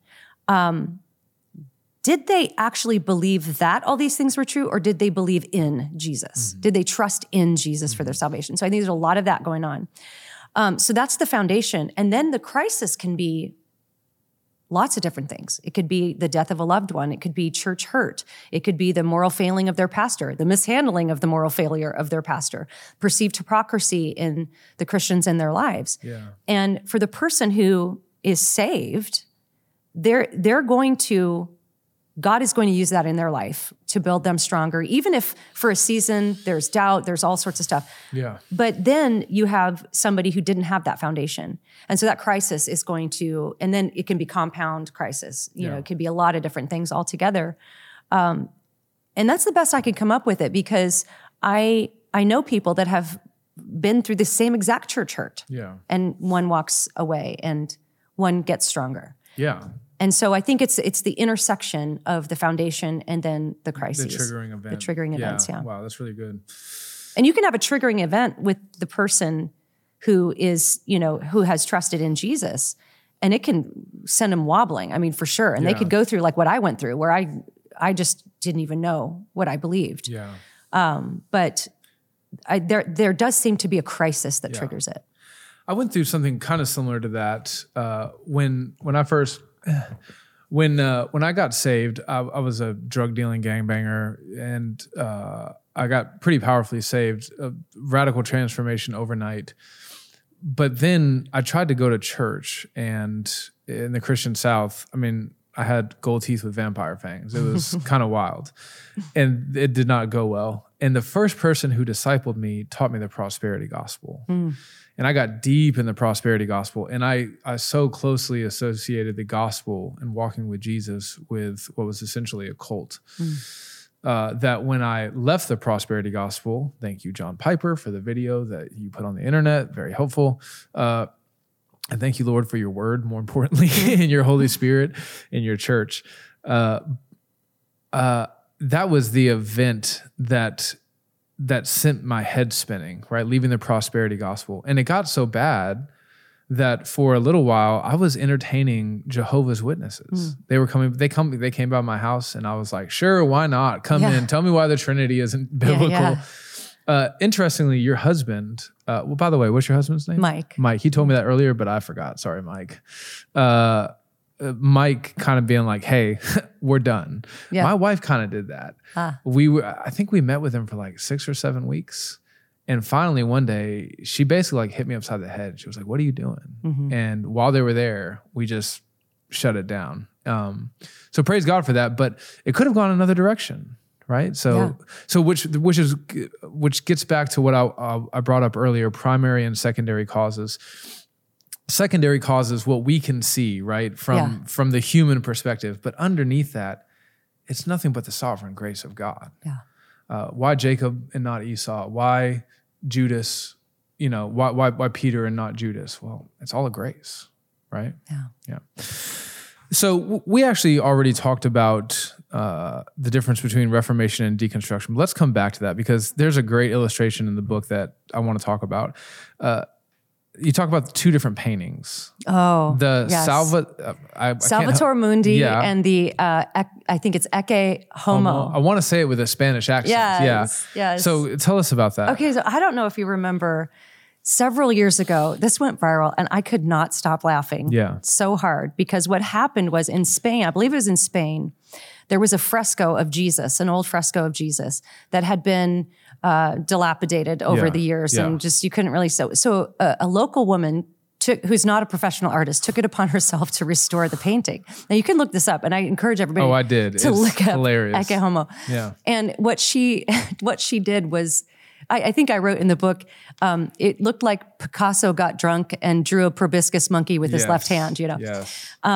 And which Picasso was right-handed, by the way. I looked that up to be sure. That But that with Picasso, you know, he's all two eyes on the same side of the Yeah, face. yeah. Come on, buddy, look around. yeah, yeah, right. Anyway, so it, it's just it's hilarious and it went viral because it was so it was just so funny and now Yeah. it's kind of this tourist spot where people will go see it and there's merch and you can buy a mug or something you know It may be the best thing that ever happened to that painting. that I agree It's blown for up. different reasons For different right reasons, yeah. Um, but with uh, the other one, the Salvador Mundi, this was what is being referred to as the Lost Leonardo. So Yeah. this was a painting The that, male Mona Lisa. yeah, the male Mona Lisa, a beautiful painting. Uh, a lot of art scholars thought it might have been uh, attributed to Leonardo da Vinci, Uh-huh. and so um, I can't remember her name off the top of my head, but the the art restorer, she was this professional, and it took her. I mean, if you watch, you can watch the documentary on this. Okay. It- the painstaking process of her just slowly, barely touching it to Uh-huh. remove the the because there was some um, warping and there was some varnish that was added. So just the careful. I mean, uh, I, I think it was years of Yeah, just yeah. removing the little things and then just barely touching it with her hand, trying to restore what was actually there. Yeah. And so, uh, and it ended up selling for like it was the highest selling painting in history. It Yeah, was I couldn't millions- believe how much it sold Yeah. for. I don't remember what the number was, It was but when I read it, I was It like, was whoa, millions. hundreds of millions. I yes, think. yeah. hundreds of millions, and uh, now it's disappeared. People don't know like who bought it or where it is. trip. It's all mysterious. Maybe on a boat. Yeah, and a, boat, a right? yacht, super like some yacht chic or Yeah. something. But she, um, she really believed it was a Leonardo da Vinci, and so did many others. Now that's been contested, and they go back and forth about it. But but for the sake of your illustration, yeah, her the point of it though was the other lady just slapped some paint on and just well, he probably looked like this, you know. And with with this one, it was like this painstaking process of trying hard to not be seen as the restorer. I want just what originally was painted to be the only thing that comes through, Mm. and that was the goal.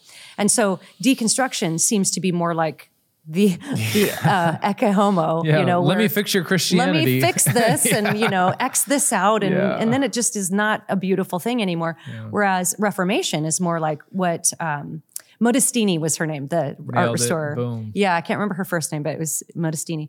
You know, what she did was what we should do as Reformation. If there have been things that have covered up the gospel Yeah. or or marred the you know your your understanding of the scriptures let's let's remove those things Yeah. and let's restore the beauty of the gospel and the word of god Yeah. and and so i thought that was such a, a great picture Yeah, I think so too. I thought it was great. Okay, so let's talk about toxic theology. Ah, the word toxic. It has made its way into our vocabulary. I hear people using it all the time. Uh, when it comes to toxic theology, you say it's a catch all term that's being used to describe any doctrine that one deems har- harmful. And harmful is in terms of uh, power, right? Who's using this as a means of power to suppress justice and thriving and well being? yeah this comes from postmodernism so this is this is how i try to help people understand this most postmodern people it's not that they necessarily would deny that there is an objective truth, but they just wouldn't say it can be known, especially when it comes to religion and morality. Mm-hmm. So most people don't walk around like relativists. They go to the bank, they expect their money to be there. They, you know, obey traffic lights. There, there, Yeah. there's objective truth that can be known. But when it comes to religion and morality, the postmodern person has put those more in the category of like, what's your favorite sports team? What kind of ice cream do you like? What's your favorite dessert or your favorite meal? This is the Nancy Pearcey upper story, lower right. story. Yeah. So Nancy Pearcey, building on the work of Francis Schaeffer, kind of Yeah. did it like a house. in so, total truth, right? Yeah, total truth. That's right. So there's an upper story and a lower story. Lower story is facts and logic. This is public truth everybody has access to. Mm-hmm. But then in the upper story, you have like your favorite flavor of ice cream, preferences, opinions. Yeah. Well, our culture has put religion and morality in the upstairs, mm-hmm. basically. Yeah. So it's not, and it, it should be with facts and science and logic and all that, but it's not. It's with opinion and preference. So here's how I try to help people understand it: is if you're postmodern and you truly don't believe that absolute truth about religion or morality can be known, then when the Christian comes along claiming to know what it is and telling you what you need to believe to be saved, then you're not even interacting on the level of, well, is that true what they're saying? Because you don't even think that can be known, that Yeah. truth could be known. Yeah. So you're immediately going to go to motive. Well, why would they be saying that? Well, the church must have invented the doctrine of hell to control people with fear. The church uses uh, this idea that you're a sinner and you need substitutionary atonement to keep people in the fold, to prop up their institution, to make sure you don't leave, to make sure they keep control over you Yeah. and and I think there, it's an outflow also of this whole idea flowing out of Marxism that you know hu- it's not humans that corrupt the institutions; it's the institutions that corrupt humans, and Yeah. it's basically boils down to whether or not you think people are sinners or not. Yeah. And so it's sort of built on that people are naturally good, they're morally good, and if you just left them alone, they would do good things. Jean Jacques Rousseau. Yeah, exactly. So that's really what that's all coming from. So any kind of objective truth claim that Christians would make that they say you have to believe this too is toxic because Toxic, yeah. that's authoritarian. You're just trying to keep control over me. You don't want me to be my truest self or whatever wording they might use. Yeah. Uh, so much of this comes back to postmodernism and and really critical theory, which uh, have reified postmodernism. Have you read Helen Pluckrose and James Lindsay's Cynical theories. Cynical Theory? Yeah. so good. Yeah. And they even have a simplified version because you can't give that book to everybody. It's Yeah. a little, little too academic. That paired with uh, the Trueman book Yeah. really goes a long way. Yes. Yeah. And he has a simpler version of that one He too, does. which yeah, was, Strange New World. I was thankful for. Yeah. Give away the the thin version of the Pluckrose Lindsay book along with Brave New World to anyone who's really trying to think through these things carefully. Yeah. That's not uh, about your book, but that's No, I agree I- that's a good I agree. recommendation. I agree. Yeah. You you you guys do a really good job of simplifying things throughout the book, and I thought this section was helpful. You say that the deconstruction project works in three simple steps. Step number one: identify a problem in society. And that word problem maybe could even be put in quotation marks, right? Whatever you deem Mm-hmm. To be right, a yep. problem, uh, we'll just put capitalism in there. Mm-hmm. That's right, yeah.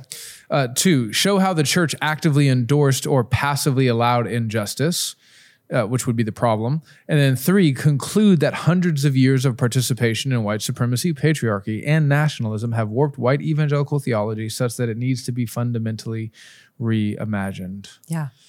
That's very succinct, isn't it? Very succinct. and, yeah. and that actually um, is coming from Neil Shenvi's work. so love Neil's yeah. Neil's So the good. one who, and we're quoting him there because he um, wrote an article and he put it so simply like that, and I was like, that is really good, and Mm-hmm. Yeah. that's really when I started to when I read that from Neil, or it might have even been something he said on my podcast. I can't remember where we quoted it from. It's in the book; it'll be footnoted in there, but um, but it was it was so clear, like Yeah. that is exactly what happens. Like the perceived problem might be capitalism, Yeah. right? In quotes, right? And well, if the church maybe used capitalism to promote injustice, well, then now it's connected to all of this oppression that is, and everything is white is like white supremacy. Yeah. That's the problem underneath all of it. And so you can almost get to that from anywhere, Yeah. like any perceived problem. That's right. Yeah. It's a pretty interesting setup. Yeah. Yeah. Uh, do you read much Thomas Sowell? You know, I have not. I've heard Okay. in like a couple of Yeah. talks that he's done, but I need to. I know I need to. I just haven't yet. Uh, I would start with uh, there's a book called A Conflict of Visions. It's probably his most important work. Uh, he basically goes, Why is it that people who trend what we would call liberal and other people who trend what we would call conservative tend to always line up on the same side of debate? So, like, you know that if someone's liberal, they're going to have a problem with capitalism, they're going to have a problem with heterosexuality, they're going to be pro LGBT. Uh, and you, you can just you can just t- I can just tell you exactly what they're going to believe, and it- very rarely do you find someone who like believes this but not that. And he he basically does I think is just really good common grace reasoning. The Bible gets you there. He doesn't go, get to the Bible. I don't think he's a Christian, but he basically says it's due to our anthropology. If if you think that human beings are fundamentally good and that human nature is fundamentally good and that we can we, we can always trend towards the good, which how do you define that? That's another question. Mm-hmm. Then you're going to tend to have this view of the world, and that's going to lead to these conclusions. But if you distrust human nature because you think it's flawed or sinful, then you're going to trend towards these views, and then you know he enumerates them. I kind of butchered that, but well worth well worth the time to read because it's it is interesting that whenever you read through like point number three, white supremacy, patriarchy, nationalism, capitalism, sexuality, like they always line up together. Yeah. Yeah. Yeah. Moving on. Uh, in chapter nine, you say that deconstruction is more like a vivisection. I think my wife had one of those with our second daughter. Ah. Um, no, that's a C-section. C Sorry. section. I was like, a vi- that would not be good, I think. You said that deconstruction is more like a vivisection than a dissection. Yes. What do you mean by that? So this was kind of a fun part to write about because in my original another gospel book i had ta- compared deconstruction to dissection it's Yeah. like um, you know dissecting the parts of, of something like in uh, an- uh, anatomy and biology, like yeah um, you do a, fetal right? pig Yeah. or something yeah. and so tim was a high school science teacher and he said you know I, I think we need to talk about vivisection because with dissection you're cutting apart a dead thing Mm-hmm. it doesn't matter if you puncture a lung or you nick an artery because the thing is dead Yeah. And when, you know, if the Christian faith were like that, then yeah, hack it apart, who cares? Yeah.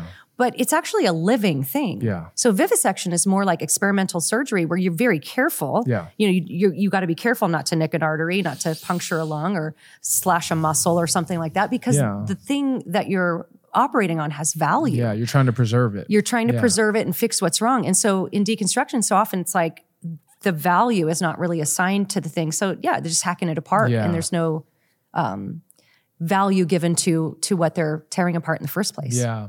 So speaking of uh, caring about this this thing that we're taking a scalpel to, uh, you guys talk. Uh, I'd never heard this before. I thought. I mean, it, I felt like I have, but I haven't heard it the way that you guys said it. You you you talk a lot about how faith is relational, not informational. Mm. Uh, what's the difference there? Well, I think it's it's a lot of Christians maybe don't understand grace. You know, grace is unmerited favor. It's like every false gospel is a works-based gospel. We want to earn it. We want God to look down and be like, "I see you. You know, you're you're doing such good Yeah, work over the there. I'm going to pick you for my Yeah. team. You know, you'd be a good asset. really for lucky me." to have you. yeah, Yeah. exactly. Like I don't know if it's all the '90s rom coms or the Disney movies where we're just like, we want to be noticed. But um, I think you know, it's a misunderstanding of of grace. And I, I lost the question. I just forgot. Yeah, the faith Remind me. being relational versus right, relational. Right. Yeah, so, that's right. so um, when I think a lot of Christians kind of alluded to this before, they believe that Jesus died on the cross for their sins. They believe that Jesus even is the Messiah. Yeah. They believe that Christianity is true. They believe that the Bible is the Word of God, but they've never trusted in Christ. Yeah. For It's, themselves, it's and that's intellectual the difference. assent, not faith. Right. Yeah. It's intellectual such they checked the right boxes. Mm-hmm. And I think we see that a lot in the deconstruction movement. Where Yeah. and this is the interesting thing. If you listen to deconstruction story after deconstruction story, I still have never heard one where and and Sean McDowell, whenever he talks on his podcast with people who have deconstructed, he always asks them this question okay. like what was your conversion tell me about your conversion and he'll tell his story of being convicted of his sin crying out to jesus to Yeah, save him from yeah, his yeah. sin repenting like, save me uh, you know in sackcloth and ashes Yeah. and they never have that Right. They- it's it's like well i knew jesus jesus was my buddy or um, he was real to me I, I, I went to church my whole life. I my went dad to was a church. deacon. I believed all the things, but you have to listen very carefully. But it's the relational aspect, Yeah. and and the one that came the closest, I think, was Rhett McLaughlin. I don't know if you heard his like three hour deconstruction story. He was Who the well, he and uh, Rhett and Link of the Good Mythical Morning, they had a very viral deconstruction story. They were Cru member. I mean, they missionaries with Cru. Luke's heard of them. Okay. Yeah. Okay. And it was a really um, that his deconstruction story rattled a lot of people. Okay. And one of the reasons was because he did such a good job of describing his relationship with Jesus. But it was so interesting because he's talking about how much he really knew Jesus. He knew Jesus. Jesus, you know, I prayed all the time. I did this. But then he gets to the end of his deconstruction story and he's basically saying he doesn't even think Jesus was resurrected. So who does he think he was talking to? Yeah. And so if you really listen carefully, then you'll get the language that there wasn't that relationship. Yeah. You know, now deconstructionists lose their minds when we say things like this Sure. because they say, absolutely, I was a Christian. Well, how can you have a relationship with a person who's not real? That's right. They have to, in some sense, and, and I it. think honestly, no matter where you land on the you know the Calvinist or non-Calvinist side of the aisle, I think it'd be very hard to make a case that people who fully walk away and stay walked away were ever truly Yeah, saved They went out from among us to Because that they were not- never- Yeah. with us. Yeah, Um, man, there's there's so many threads I could I could pull out there because uh, wow, that's that's really rich. Let me just go to actually something you say in the book that I think is a, a pretty good illustration of this point you're making. You use this illustration. You say reevaluating the belief that your spouse is faithful is different from say taking a second look at the belief that your car gets 25 miles per gallon. Both examine a belief, but the former is tied to a relationship. That's right. That was so good. yeah, Yeah. yeah. So if you think of um, like a marriage relationship. And this is where I think it makes the point about the relational aspect that's Yeah. missing from so many deconstruction stories. Yeah. is you know um, and tim wrote a section about even his wife like loving my wife it's like if i say my wife's name is stacy she has blonde hair Right. and she's a mom of three it's like she's gonna be like dude like do you even know me Did you just did you just find me on Like, Facebook and read my that's bio? the most Yeah. you know like benign you know description but then he says but now if i describe her and he goes into detail Mm-hmm. about who she is and and what her her thoughts and feelings and loves and the talents and all the things about her well now you know okay he actually has met his Yeah, wife right yeah. and so um, very often in the deconstruction stories it's like they're approaching it not like it's a, a, a relationship Yeah, and and in the cases of the ones that are there's that great grief and pain yeah, that's right. Uh, I remember what I was going to say earlier. Uh, hearing you talk about people's testimonies and what's noticeably absent makes me think about just certain membership interviews I've had. So, i- if you want to join our church, we have you go through membership classes and then we have a membership interview which is you know we don't put you under a heat lamp and you know grill you like the spanish inquisition. We just want to make sure to the best of our abilities that you are, are actually a christian. We ask to hear your understanding of the gospel and we also ask to hear your testimony. We write it down. Um, and yeah there have been times where many times where people have come in and their testimony i say hey give me your testimony. And by the way if you just go if you if you come to church with us on a sunday and we go out to lunch and nobody at our church knows you you're going to share your testimony.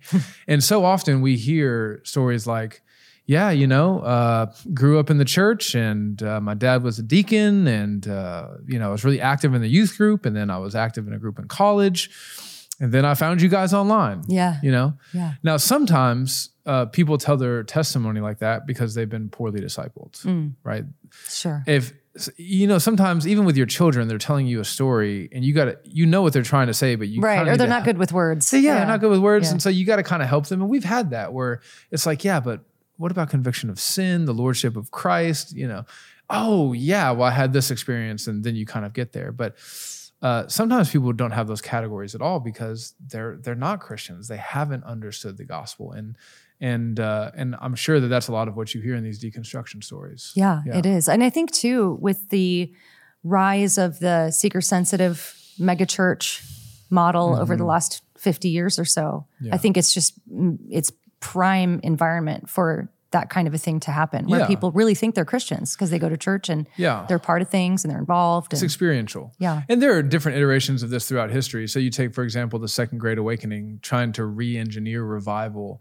A lot of people after that professed to be Christians just because they had an experience. You know, they were at the anxious bench and people were. You yeah. And that's how Mormonism got gained so much steam from that. uh, uh, Iain Murray, in his fantastic book Revival and Revivalism, calls that whole section of New England that was affected by the Second Great Awakening the burned over district.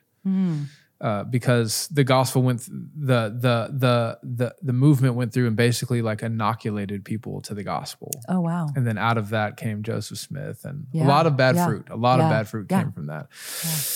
Uh, you had to probably sift through a lot of really nasty anti-gospel propaganda Mm. while researching this book. When when I wrote with Mike McKinley our book on the prosperity gospel, I told Mike, I said, "Man, if you want to use uh, like if you want direct quotes and stuff, I'm not going to go back and read a bunch of TD Jakes books and Mm-hmm. Joel watch Joel Osteen sermons. I just I don't think I have it in me. I, I don't want to. uh, I, I imagine that must have been really hard for you. It was very hard. yeah, It was it was very dark. I even felt it a little bit while I was reading the book. I Mm-hmm. felt like this feels like spiritual warfare. Yeah, I remember when I would have to spend a day in the hashtag. I'd, I'd be asking people to pray for me. Like, Yeah, I got to go into this hashtag today. And it was like, it is, this is the thing I always try to give people hope with too, is that it is such a dark, you want to talk about toxic. Oh, yeah. It is such Oh, a dark and toxic, just hopeless Mm-hmm. place um, that it gives me hope that I don't know. I, this is the, a theory I have that perhaps God in His sovereignty is using this to bring people back to Him that never were with Him. Yeah, They get to the bottom of that darkness and see what life is really like without Mm-hmm. the nice Christian stuff they got to experience growing up. And maybe we'll see some kind of revival. I don't know. But it is so dark and toxic. It, yeah, it was. It was not. It was not fun. It was definitely a sacrifice. It was a labor of love. I did not enjoy it. yeah. Uh, your theory, uh, I think it's biblical. It reminds me of 1 Corinthians five. Uh, you know, handing them over to Satan. Some of those people who are handed over were probably never actually Christians. There's a Hebrew 6 connection here and, and here somewhere, the rains that fall and such. But uh, and depending on how you interpret Hebrew 6, they're, they're being handed over to Satan. So again, thinking about this pastorally, I'm thinking about people that we have had to discipline out of membership in our church. And one of the things that we often say in our members meetings is pray that as they are sent back out into the world and they experience the harsh, ugly, painful world that is out there, that they will then come to their senses because Yeah. it is the realm of Satan. It is Yeah. his kingdom. It is harsh. It is nasty. There is no grace. There's a reason why uh, you know it's it, nature is red in tooth and claw. It's it's it's fierce out there. Yeah. Yeah, I, I pray that right there along with Yeah. you, sister. Um, had a question, lost it. It wasn't planned. Oh, I'm back, better than ever. uh, I notice. Uh, listen, I get it. You can't say everything that needs to be said in a book, and maybe you had this. Maybe this was one of the twenty thousand words that you guys cut out. Uh, but I noticed that spiritual warfare doesn't factor in here at all. Have you thought about spiritual warfare in connection to deconstruction at all? Yeah, we actually did have a little paragraph or two about Okay. it. In that there. made it in. That did make it in. Yes, You-. You, must Okay. have missed it. It's okay. I read every word. I believe you, but you know, you always you can't Yeah, always right, remember. yeah. And it was just a small little thing. Um, yeah, we we did mention that, and really how you know, of course, me coming from more the charismatic side of things, I always thought spiritual warfare was like binding demons, and you know, the the what we called power encounters in the in the book. And Is that where the guys tear the phone books in half? Oh, the power team. The power team. oh, I team. loved the power team. I loved those guys.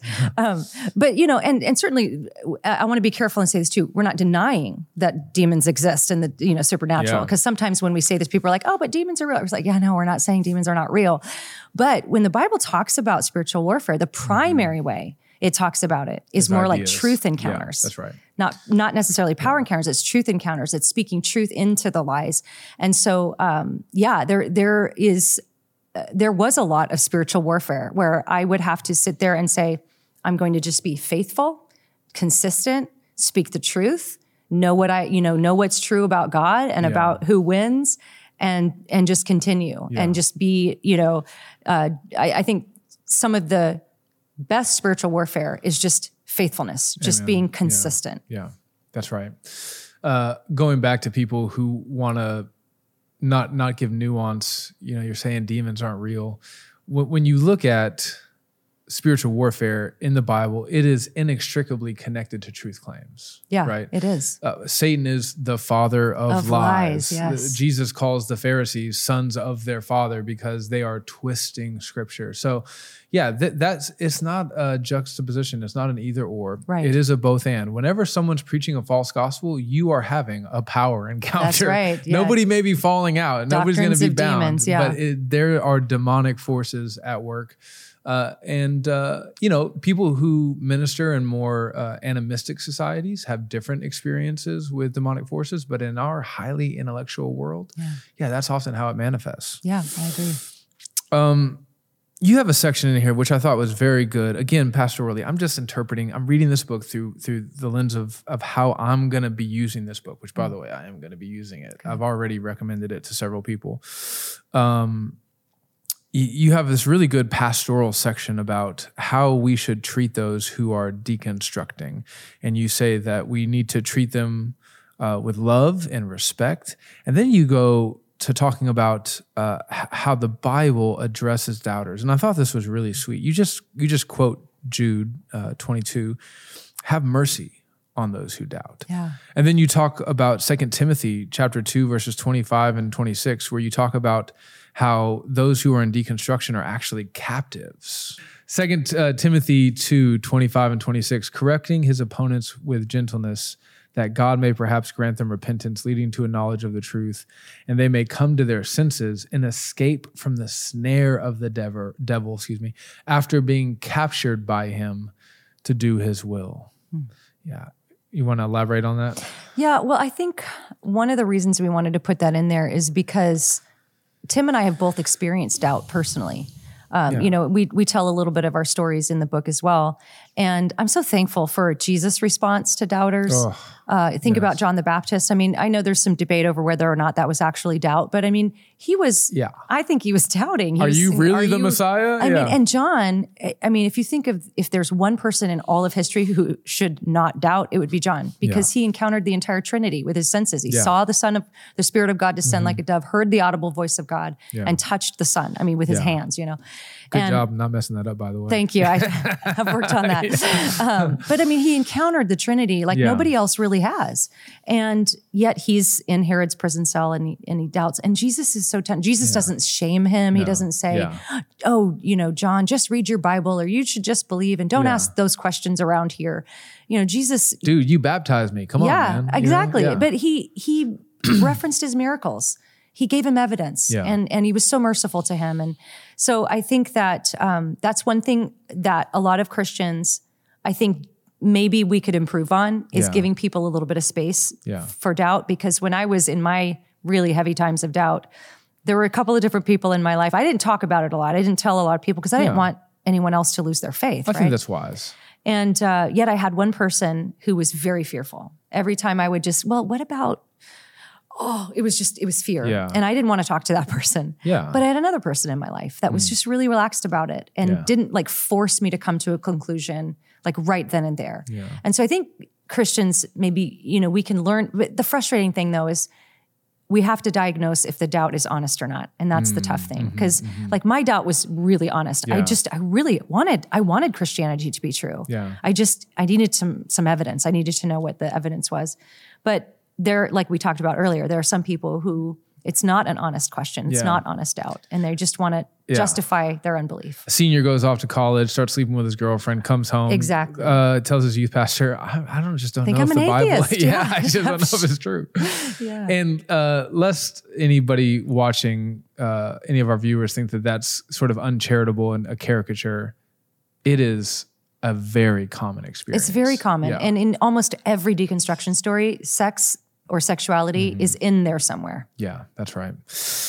Um, see, this is one of the issues with going along with interviews. Is I had another question, but my mind is fading, and I, I Mm. lost it somehow. Uh, I think it's important to remember, when, even when you're talking about heresy, there's a big difference between someone in your church who you find out believes something incorrect and someone who's teaching that which is incorrect. The same thing is true with deconstruction, right? There's a big difference between someone in, in your church who may be wrestling with this and who may be going down the wrong path and someone who like is a deconstruction coach Yeah. or, or who's trying to lead people down this path of deconstruction, Yeah. right? We have to handle those two things differently. Absolutely. It's, yeah, it, I, I heard one of the best ways of uh, putting that about heresy was Phillip Cary in his little book about the Nicene Creed. Okay. And I mean, this is a paraphrase, but it was basically like heresy isn't accidentally saying something wrong. Right. Heresy is being corrected and persisting in false doctrine. Yeah, you know? that's right. If you say that the Father descended on Jesus accidentally in Yeah, an right. interview, that's yeah, not it's heresy. like, oops, I'm not a Christian now. I, yeah. I one time baptized somebody just in the name of Jesus. I left completely the Father and the Son just Yeah. out of it. right, right. Yeah. We all say, you know, Yeah. incorrect, imprecise things. no, but it's a sustained. Right. Yeah. Yeah. And so uh, this is where I think we bring in the conversation where Jesus calls people wolves. Yeah. And um, I've received a lot of hate and criticism for quoting Jesus on this. But I, my thing is just you know take it up with Jesus because he's the one who decides He took a lot of heat and criticism. how that too, goes, fine. right? Yeah. Um, and and he says there will be people you you creep in. It's like Yeah. these, these are people who are not coming from the outside. These are people in the church. Yeah. And you will recognize them by their fruits, and of course, the fruit of obedience, not the fruit of good feelings, like Yeah. the progressives want to make it. Um, but do you, you know is there fruit of obedience? But people who are actively evangelizing people and trying to take them away. I mean, it is so unreal. Some of the things I've seen in that hashtag. I remember a comment thread where a person came on and they said, You guys, I think I finally don't believe in hell anymore. Mm. And the, the, overwhelming encouragement from everybody. Praise you know like I, I they didn't say praise god Yeah. but the equivalent of that Yeah. just like oh we're so happy for you. Isn't it wonderful? Are you free now? You're truly free. And all of these comment after comment just congratulating this person for finally making it to the place of enlightenment where they can mm. let go of the doctrine of hell. Mm. And and the coaches and all the people are are right there cheering everybody on Yeah. and selling their books and and Oh yeah, yeah. They're profiting Yeah. from that too. Uh, you have a section in the book where you talk about helping Christians to learn how to doubt well. I'm sure that that idea is scary for some people, especially if they were brought up in certain church and faith environments. I think it's super wise. Uh, it- should never be. Nobody should ever go when a Christian says, "Hey, I'm I'm wrestling with this." I mean, Yeah. I'm a pastor, and I think in one of our uh, executive sessions, which is where uh, once the elders meeting is basically done with, we just kind of have our accountability stuff. I told the guys, I think I'm struggling with some doubt about something, you know, and, and nobody should be aghast at that. Right. Doubt is something that, if, if a Christian tells me they've never doubted any aspect of their faith, I think now we have a sincerity problem. right? Yeah. You- I don't think you're being honest with me. It reminds me of like in counseling, you tell, especially in premarital counseling, you don't tell people you're not going to fight when you get married. If you Yeah. tell them that, right, you're setting them up for, yeah, dis- disillusionment and Yeah. disappointment. What you really do is you say, listen, you're a sinner, she's a sinner, he's a sinner, whatever.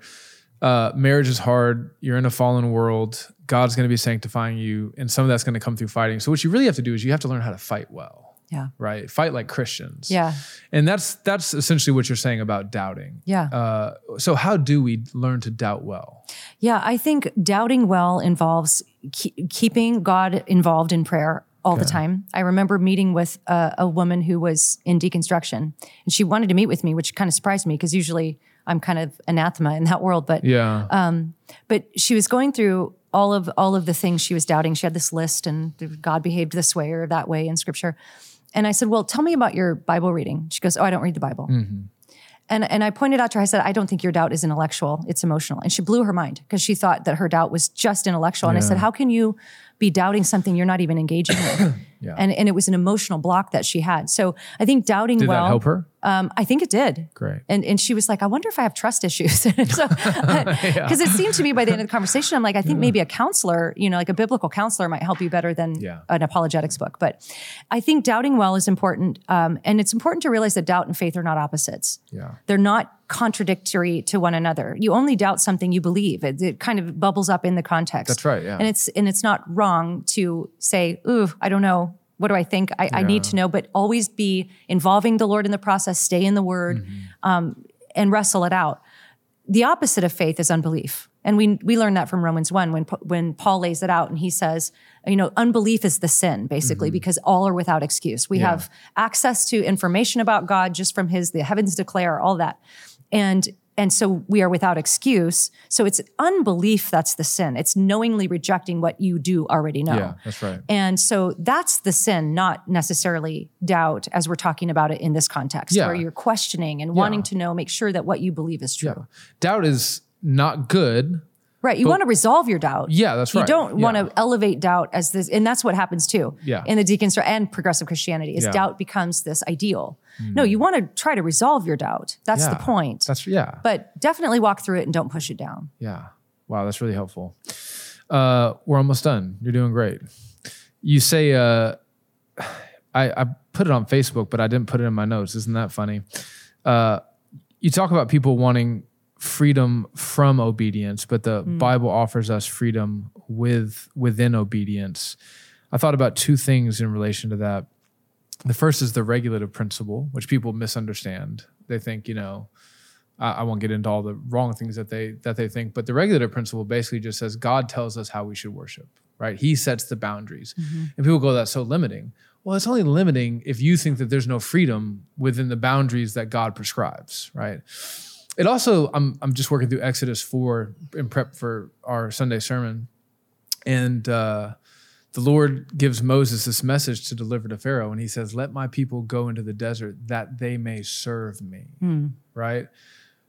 Not being a servant is not an option. Servant of Pharaoh, Yeah. servant of Yahweh. Yeah. Either way, you're going to be a servant. Paul picks up on, on this later in the book of Romans: slave to sin, Yeah, slave to that's right. righteousness. Right? Uh, you you can try to find freedom by walking away from the gospel because you think that the gospel is bondage. But I promise you, Mm. what you find in the world is going to be a more severe bondage than anything you could ever imagine. yeah. Riff on that. Take it away. Yeah, I remember back when God was rebuilding my faith, I was auditing seminary classes, just whatever I could get my hands on. I remember taking this soteriology class at Dallas from Dallas Theological Yeah. Seminary. The doctrine of salvation. I believe Yeah. it was that. Yeah, Yeah, that's right. Just make j- some of our people may not know what soteriology. Oh, right, means. yes. I think Ethan thinks that that's what the animals who only eat at dusk and dawn. They're soteriological. Okay. They, uh, they are, yes, they are that too. Um, but I remember the the professor saying something that always stuck with me. He said, "When you become a Christian, yeah. you are you're not free. Yeah. Right. You you're free from sin, Amen. but you're a slave to God now. Yeah. You're not just free to you know because he was talking about how so many Christians talk about oh freedom, freedom, Yeah. but it's like." I don't think you know. It's like the Princess Bride. Like I don't think that word word means means what you think what you think it means. Yeah. the only so, good part of that movie. yeah, that's right. Just like revenge Yeah. glorified, but um, yeah. So I mean, that always stuck with me about that concept of freedom because like, in the deconstruction space, you see this concept of freedom big time. In fact, there, I think we quote this in the book too. There's a, an apologist whose daughter uh, deconstructed and left the faith, and she talks about freedom, the freedom of it. And um, I think she even said, freedom is my religion now. And that's what was expressed in that comment thread I described earlier about hell. It's like, it's, it's felt freeing Yeah. to give up the doctrine of hell. Just like it would feel free, you know, I, I would feel greatly freed to embrace the idea that I can just eat a box of Krispy Kremes every meal Yeah. and be perfectly healthy. Like I would feel that would be a great freedom, Yeah. you know, to if I believe that. But you can't be free if you divorce from truth. Yeah. And That, that'll so- put you in a different kind of bondage called diabetes. Exactly. And so that's to your point. Yeah. You know, you're free from the bondage of sin when you get saved, but you're a slave to, to Christ. Yeah. But if you if you you know if you leave that and you think you're free, you're going to be in bondage to sin. Amen. Let's talk about the local church. Uh, this kind of gets back to the the two different worlds, the online world and the church. You say that in the deconstruction communities that we find online, the instinct of deconstructors is to disconnect from their church communities. Uh, and I just thought, man, this is just sin, right? Like, Yeah. whenever I, I know providentially sometimes there are reasons why members aren't at church uh, often there are providentially reasons why but whenever i'm concerned for someone that they're in a pattern of sin i'm doubly concerned when they stop showing up on sunday mornings right? When they start disconnecting when it's like hey where's so and so oh haven't seen them for a while. Have they been in small groups? Yeah. you know what about their accountability partner? And they're just slowly pulling away from the church community. But going back to this it can't you can't really you're going to serve someone you also aren't going to disappear from the church into the ether Right. right when you move out of one community because you're a human being god himself is three persons he's a community Yeah. when you move out of one community you're gonna find another Yeah. community uh, but most of the deconstruction community that people are finding is the online community It is. Yeah. so elaborate on that Yeah, I think social media plays a huge role in all of this. In fact, I would venture to say without social media, you don't have this phenomenon right now. Now, people have always left the faith. Mm. Yeah, don't get me right. wrong. Of course, you always, and you might have an occasional somebody like a Bertrand Russell who writes a book and, you know, that kind of thing that would happen throughout history. But with the rise of social media, it has created an environment where people don't really have a cost in hmm. leaving. You know, it might have been before somebody would really count the cost of leaving their church community because they have nowhere really to go to to get that. But they can go find it online and they can be affirmed and celebrated and coached and they can have all of the infrastructure that they had in their church, but they just, it moves to the online space. And Yeah. I mean, there are some, I don't know if they're still doing it, but the liturgists were having 24 7 uh, rooms where like online rooms where you could go and deconstruct and talk with people 24 7 so i mean the community that they've created online is really massive. I, I tell parents as well because I, I have some parents who have teenagers who are deconstructing. And i always say i guarantee you it's because they have access to social media. Because if if you do a social media blackout with your teenager this goes away. Yeah. And and at least you can catch your breath address what they've heard work through some of the stuff but this does not exist without social media Yeah. at least the way it looks today Yeah, that's right. This is one of the ongoing conversations that Christians are. Uh, it's interesting. the The secular world is really beginning to understand this. Uh, have you read The Coddling of the Ameri- American I, Mind? half of it i haven't Okay. finished it yeah so good. yeah One of the authors has Jonathan Haidt has Yeah. done H A I D T has uh, come out with a lot of literature recently on the negative impact of social media, particularly on teenage girls yeah and uh, and it, it's it's so weird when you see like these tech gurus and these secular psychologists saying like keep your kids away from this and we don't allow it in our home. And then you turn around and you see Christians who should be more discerning who should be more aware just you know there's little Johnny 12 year old Johnny on Tumblr all day. Yeah. well, well, well, of course Johnny's going to deconstruct. What do you think was going to happen? Right. It's, and there's no way that did you say tommy or johnny? Johnny, Tommy, whatever. there's no way that johnny is getting that much discipleship as as much time as he's spending on Right, and, and there. And i don't know what Yeah. what we think is going to happen. Yeah. Uh, not to turn this into a public school versus homeschool versus private school debate, but when uh, we ha- we live in like one of the best cities in America, and the school that we put our daughters in in kindergarten, the first sentence that their teacher taught them was "I love God." Right. So like, if you're going to put your kids in public school, it's one Yeah. of the best ones that you could do it uh, where, where you could put them in. But maybe around the third grade, we decided to pull them out. Uh, really, we were just thinking more about like peer influence. Hmm. Eight hours a day, they were just spending around their peers, and how like throughout all of human history, that was not the most normal thing that children experienced. Right. Right. They, the majority of their waking hours were spent around older siblings or family members or parents, and and that was a significant influence. And that doesn't mean they didn't have playtime with Mm-hmm. people of their own age group, but they did. And something really interesting happened. Our kids were not wild off the chain; they were very young, but we noticed an immediate increase in like their sweetness and Mm. their obedience. Yeah, even just the way that they communicated with us and with others, it, it improved. Wow. You know, and so I do think that like who, your children, who are they spending most of their time with? Who are they being most influenced by? Is a really big uh, question that parents should be considering. That that actually ministers to me because Oh, we praise God. yeah because we we've done all three we um, did public we did private and for the last two years we've homeschooled Yeah. and I've worried like I, like I'm the only people that are we're the only people that are around all day Yeah. so I guess that's a good thing Yeah, I think it's really good. And I mean, you guys are part of a church, right? oh yeah yeah Yeah, I think the whole like, not to turn this into a homeschooling podcast, but the whole like, they're not going to be socialized. First of all, let's set aside that term.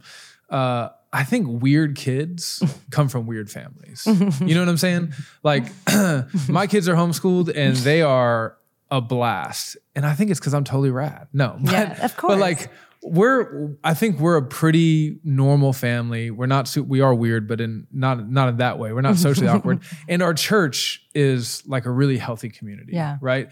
And so they're spending most of their time around us and around in the church, and that has shaped their personality. And they're not the weird homeschool kids that can't look at someone in the eye. Yeah, and I think that's that um, stereotype is is not really true anymore. Yeah. it, maybe in the '80s when there, you know, there's so many co-ops and things now, but That's also true. um, but even in the 80s and 90s, I used to coach softball and stuff, and like my sweetest, most normal kids were the homeschool kids. So Oh, yeah. I, I wonder if some of that's just a bit of a stereotype. Yeah, anyway. I think Yeah. so. I, I know some people who homeschool and uh, their kids are like I'm when I'm in the same room with them, I'm like, you're weird. but that's because their parents are weird. Now, if you're wondering who it is, I'll tell you. It's no, I'm just kidding. hey, I thought you guys ended the book on a really good note. You ended on the note of hope. Yeah. Uh, you say it might take weeks, months, or even years for the deconstructing person to come to a place where they are ready to hear your point of view. But even when you say that, you're letting us know that it is possible in the same way that it's possible for someone who's been excommunicated from a church to repent and be Yeah. restored to fellowship in the same way that someone who fell away due to different non-deconstructing reasons can come back to the faith right? Re- repentance is always on offer it's always available. Uh, which leads me to ask you as you've been uh, as you've been dealing with this subject matter and you've been in these communities to some extent and you've been having these conversations have you seen anyone come back Not many. okay So I, I've seen there are a couple that I've interviewed on my podcast who who one had uh, actually both had deconstructed into progressive Christianity. Yeah. One was discipled by a local pastor back into historic faith. And praise god yeah, so that was a great story. And then um, another one as well. But I don't, I haven't seen a lot of that yet. Yeah. um, because I think still it's still fairly new yeah as far as the explosion of it is. It's still kind of exploding yeah and it's attractive. We're on the to- front end of the We're on the front end of it. The, f- yeah. the freedom of eating the Krispy Kremes all day is still they're still high on that. you don't feel sick yet Yeah, yeah. And so, um, but it's it's it's really my prayer and my hope, and it's not like, and this is what I tell people too. It's not like God is up there going, "Oh my gosh." Everybody's leaving. What's going Oh, on? no. What are we going to do? Yeah. No, I mean, it- God's got this, and and like I said, I suspect that He's letting people yeah taste the darkness and maybe people who grew up in church who might have otherwise not known. right right It's a mercy. Yeah. Really. Yeah. Earlier when, when when you were talking about how like in previous times maybe this couldn't have happened without social media, I did wonder in in the doctrine of concurrence, you know, bad things happening, but God using them for his own Mm-hmm. good sovereign purposes. Uh, is there a sense in which this is really good for the church? Oh, I think it is. Yeah. Oh, I think it is. Especially in the Christian South, right? Because You it's think about- shaking everybody up. You got yeah. you listen, every housewife, every you know, every businessman, every single Christian Yeah. now Yeah. Has to have these conversations because they have somebody in their life who's going on social media saying that the Bible's been corrupted and all these Yeah. and it's it's forcing us to wake up. It's forcing us to um, study to show yourself approved. Amen. Yeah. I, I think it's it's it's God's mercy because it, there, the line anytime the lines get very clear, Yeah. it's good. Yeah. You know, the gray, Yeah. everybody can float around in the gray. Yeah. But when the lines get clear, you know, growing, growing up in California, What part? LA. Okay. I was born in Northridge. Oh, Yeah. stop. Stop. I lived in San Diego and back and forth North Hollywood. I lived in Northridge from that. the time I was a year old until I was 12 when we moved to Chatsworth. Wow. Yeah. Look at that. So look at that. Um, yeah. So growing up, and so you probably experienced some of this too. It's like if you're a Christian, you really had to be a Christian. Uh, and- like it yeah. wasn't cultural. I remember moving to Nashville and going to the YMCA and everybody's reading Left Behind books on the exercise bikes. I'm like, you're reading that in public? Like, and so And then they left the books behind. yeah, right. on the Exactly. bikes. Oh, good. See, I got that one immediately. Nailed it. But yeah, but you know, when when the lines are clear, it cu- it it strengthens the church. I think. Amen, sister. Uh, we have a lightning round to end on. You're not going to get this on some other interview. what is your favorite candy? Do you have one? Do I have time to think about the Yeah, answers? I know it's of- lightning, so it's through, yeah. pressure. My favorite candy. Snickers, Reese's. Yes, yes. I, I like the all the candy. Probably um, the one I go I, I eat the most Okay. is like a s- dark chocolate with salt. You know the salted dark Oh, yeah. chocolate. You know, at Panera, which we were talking about earlier, they do that kitchen sink cookie. Have you had Mm-hmm. Oh that? no, I haven't. And they put salt All on it. the It's like caramel chocolate with like sea salt on top. Yeah, that sounds good. Yeah. Uh, um, least favorite candy. Mars bars.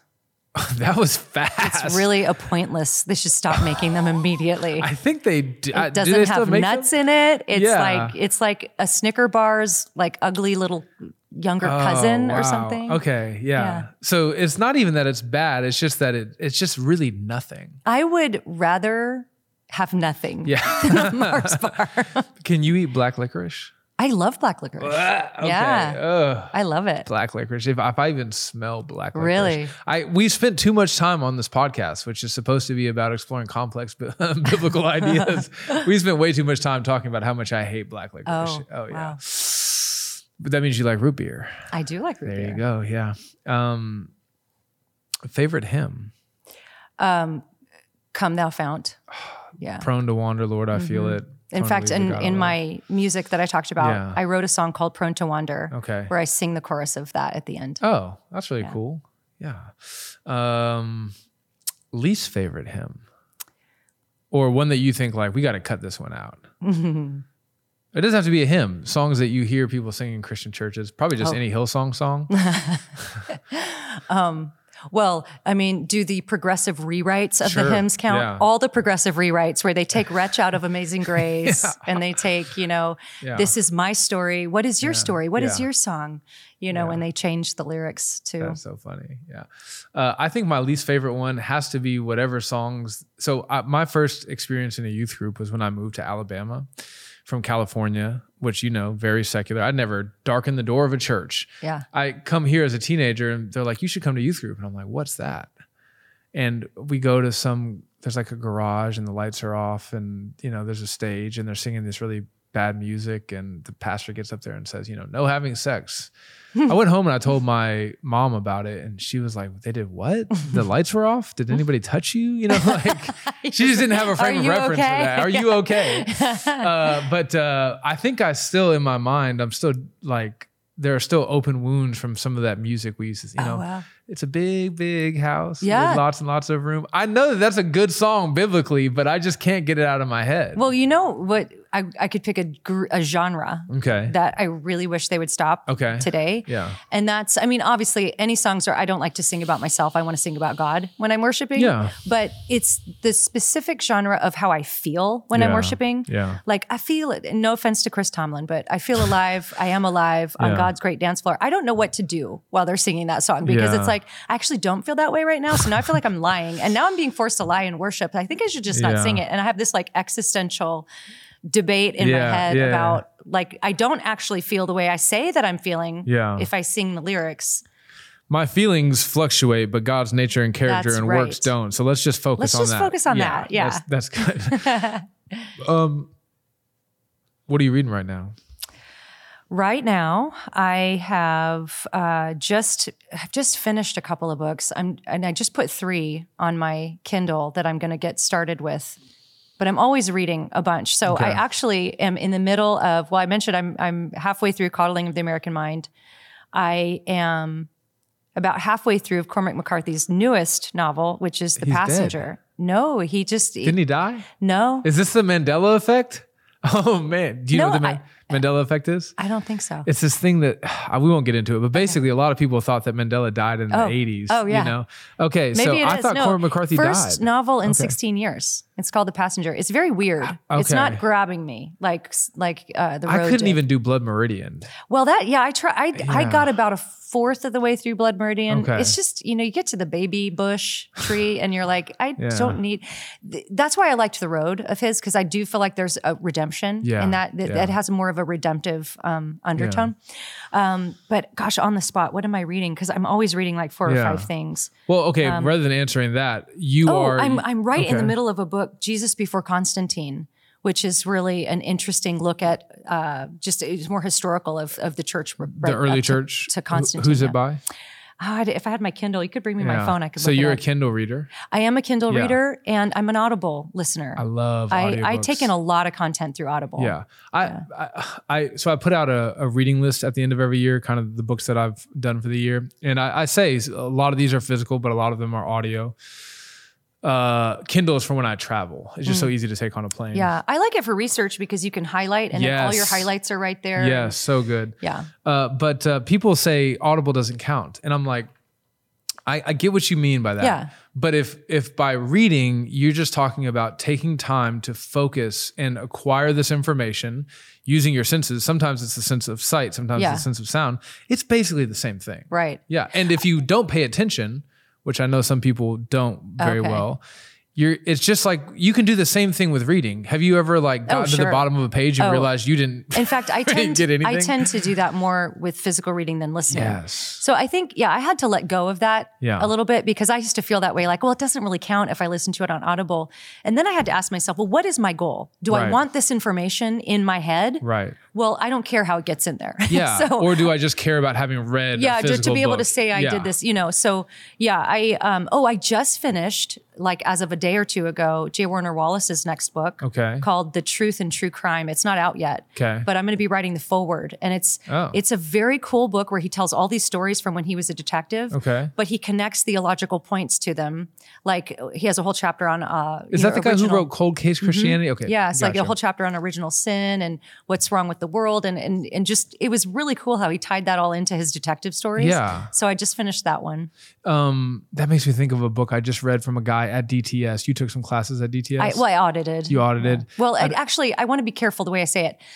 DTS offered classes on iTunes U where you Yeah, could listen to the right. lectures. Yeah. That's what I did. I didn't actually officially audit. Gotcha. there. Yeah. There's a guy there, a professor, who has a book called AI Theist, Mm. and he it's basically like um, in the form of a novel. He it's an apologetics book in the form of a novel oh. interacting with AI. Oh wow. And I don't want to give the whole book away, but I'll tell you this. It, first of all, I was surprised at how good it was. Somebody recommended it, and I was like, I don't really want to read. It's, it's kind of like I got my own long list of books. Yeah. This doesn't really sound like it's up my alley. A Christian guy who's writing a novel that's really in apologetics. There's no way this isn't going to be terrible. Yeah.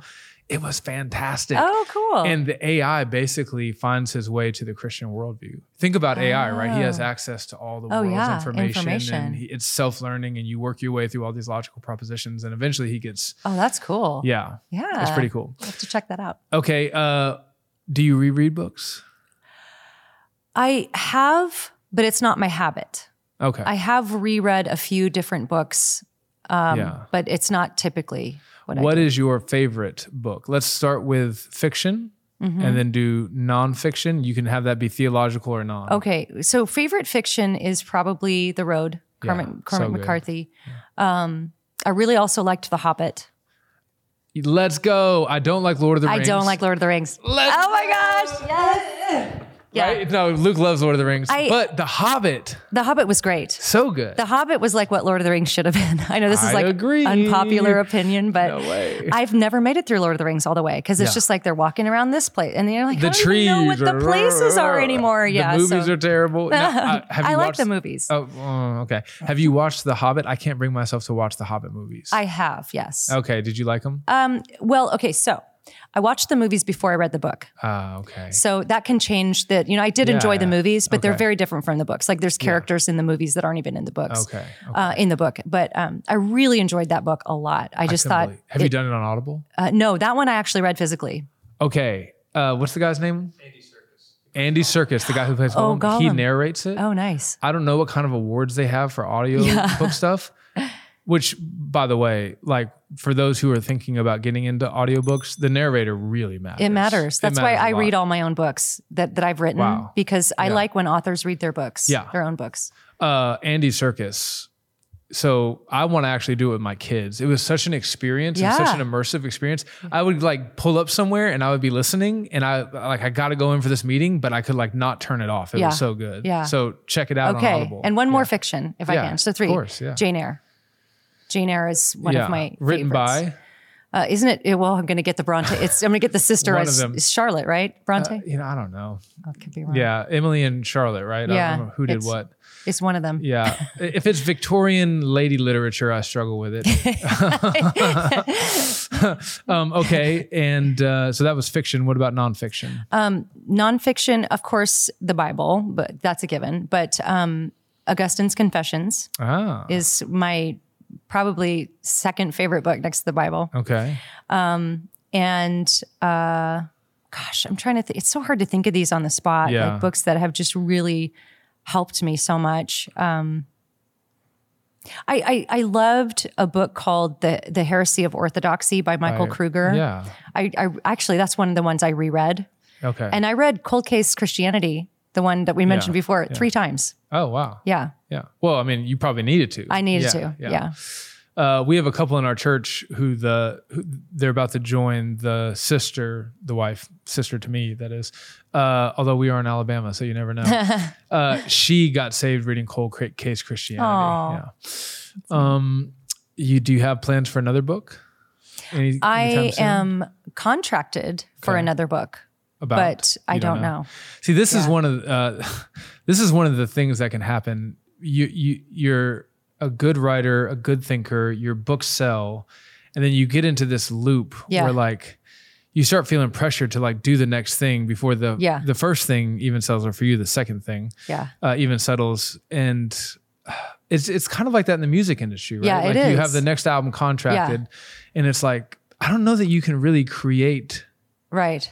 Some people can, Well, I Uh, told them that I would sign for that additional book Okay. if they wouldn't bug me for two years. Nice. So very I, wise. I am. I've pretty much determined in my mind I'm not Okay. going to write something unless it's really something Yeah. that is like this is what I want to do. yeah. Wow. Uh, guilty pleasures, TV shows, any, like Oh, like I was just watching Jersey I just Shore. Thought no, I just thought of a guilty pleasure the other day. What was it? Um, well, I I love zo- anything zombie. oh, really? Yeah, What's your go-to zombie movie? Um, there there was a really good zombie movie called The Girl with All the Gifts that I really liked. I've never heard of it. Um, Cargo was another really good one. Okay. Um, I just I there's something about that genre Yeah. that just makes me ponder all the moral questions. oh. Yeah. So it's intellectually stimulating. Oh, very much. Okay. Yeah. You know, like Korean cinema has a lot Yeah. of like They've, they had a series that I watched. Uh, I watched Yeah. on Netflix that was really interesting. Their their mythology was a little different, where the zombies like sleep during the day Oh. and then they wake up at night. But I think I Am Legend is one of the best zombie movies. oh, I I enjoyed Yeah, that. that Yeah, was really good. I like that too. Uh, okay. How about let's close on this note. Give us a good ZOEgirl story for for for those who, you know, Okay. Um, who are fangirling or What's a fanboying. good ZOEgirl story? Well, I mean, there there were so many times when just embarrassing moments happen where your flies down on stage or you f- trip and you know fall down. So we had plenty of that stuff happen. Um, oh, that's the Oh. one. That's the one. I'm so glad you're Thanks, here. Mike. Yeah. So glad you're here. So, okay, yeah, this is a great story. So, we are at a festival and it's our time for sound check. And we go up on the stage and we're like, I was tired. You know, Yeah. we'd been on the road for a while. And there's these old guys up on the stage playing Journey songs. And I was like, you know, when is, are we going to do our sound check? I'm asking our road manager. And he's like, all of a sudden, he's like, ladies, exit the stage right now. Leave the stage. Leave right now. And I'm like, but we have to do our sound check so I can go rest. And he's like, get off the stage like that. Uh. So we go off and he goes, that's Journey. And we're like, excuse me, what? Like the actual band Journey? He's like, yes, that is Journey. So Journey was on the main stage. I don't even know who Journey is. Journey. So now I come to you with open arms. Oh, come on.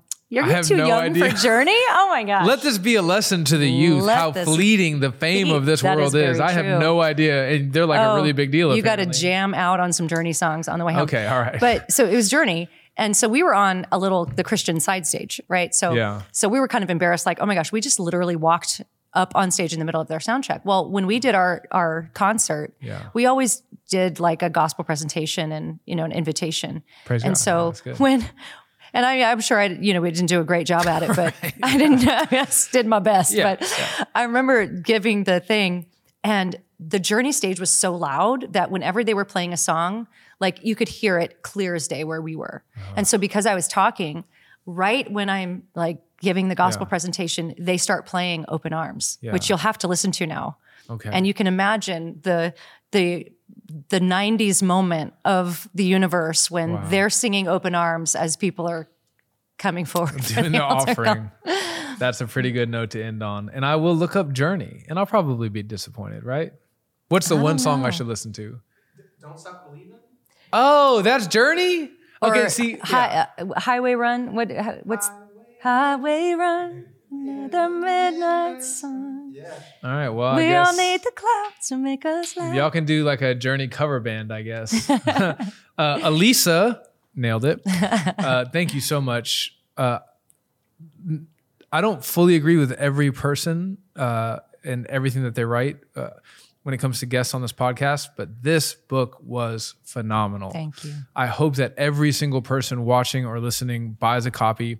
Listen to me, even if you aren't deconstructing or there's not someone in your immediate family, you will probably need to use this re- resource at some point in time in the future. Yeah. If you're a pastor and you're listening to this, buy copies, put them in your bookstall, give them away at your congregational meetings. If you're a youth pastor, just get a get a bunch of these and like do a study with them. If you're a small group leader, use these. If you're a Sunday school leader, use these. Have a have a, an extra copy of this on hand eh, to give away because I bet you will use it one day. Uh, sister, thank you so much for being on our show, and I can't wait to see what the Lord does with this oh, book. thank yeah. you so much. Yeah. Let me pray. Lord, we pray that you will bless Alisa's ministry. Um, Lord, thank you for keeping her. Prone to wander, Lord, we feel it. Uh, but you keep us by your sovereign power, by your grace, the same grace that saved us, protects us, and leads us all the way home. Lord, we pray that we will not look back on this episode in the years to come and and look back on it as those who have deconstructed, those who have walked away from the faith. We pray that you will continue to keep us, Lord. Help us to to handle our doubts well, to bring to bring them into the light, to wrestle with you in your word and in prayer. Um, and we pray that this book uh, will be a blessing to your church, Lord. Uh, we know that all that you have called before the foundations of the world will, will, surely come to you. You've predestined the world towards that end, and your Holy Spirit is at work, infallibly bringing those purposes to pass. And so we praise you, God, even for the tragedy of many deconstructions, because even those you are using for the glory of your name, you are revealing who are the sheep and who are the goats. Or we even recognize the fact that there are many in the church who will not deconstruct, who nevertheless do not belong to you. So we pray for pastors all over the country this weekend, all over the world, that they will just be faithful and preach the gospel and and just entrust the results to you. We pray all this uh, to the glory of your name, Lord. Amen.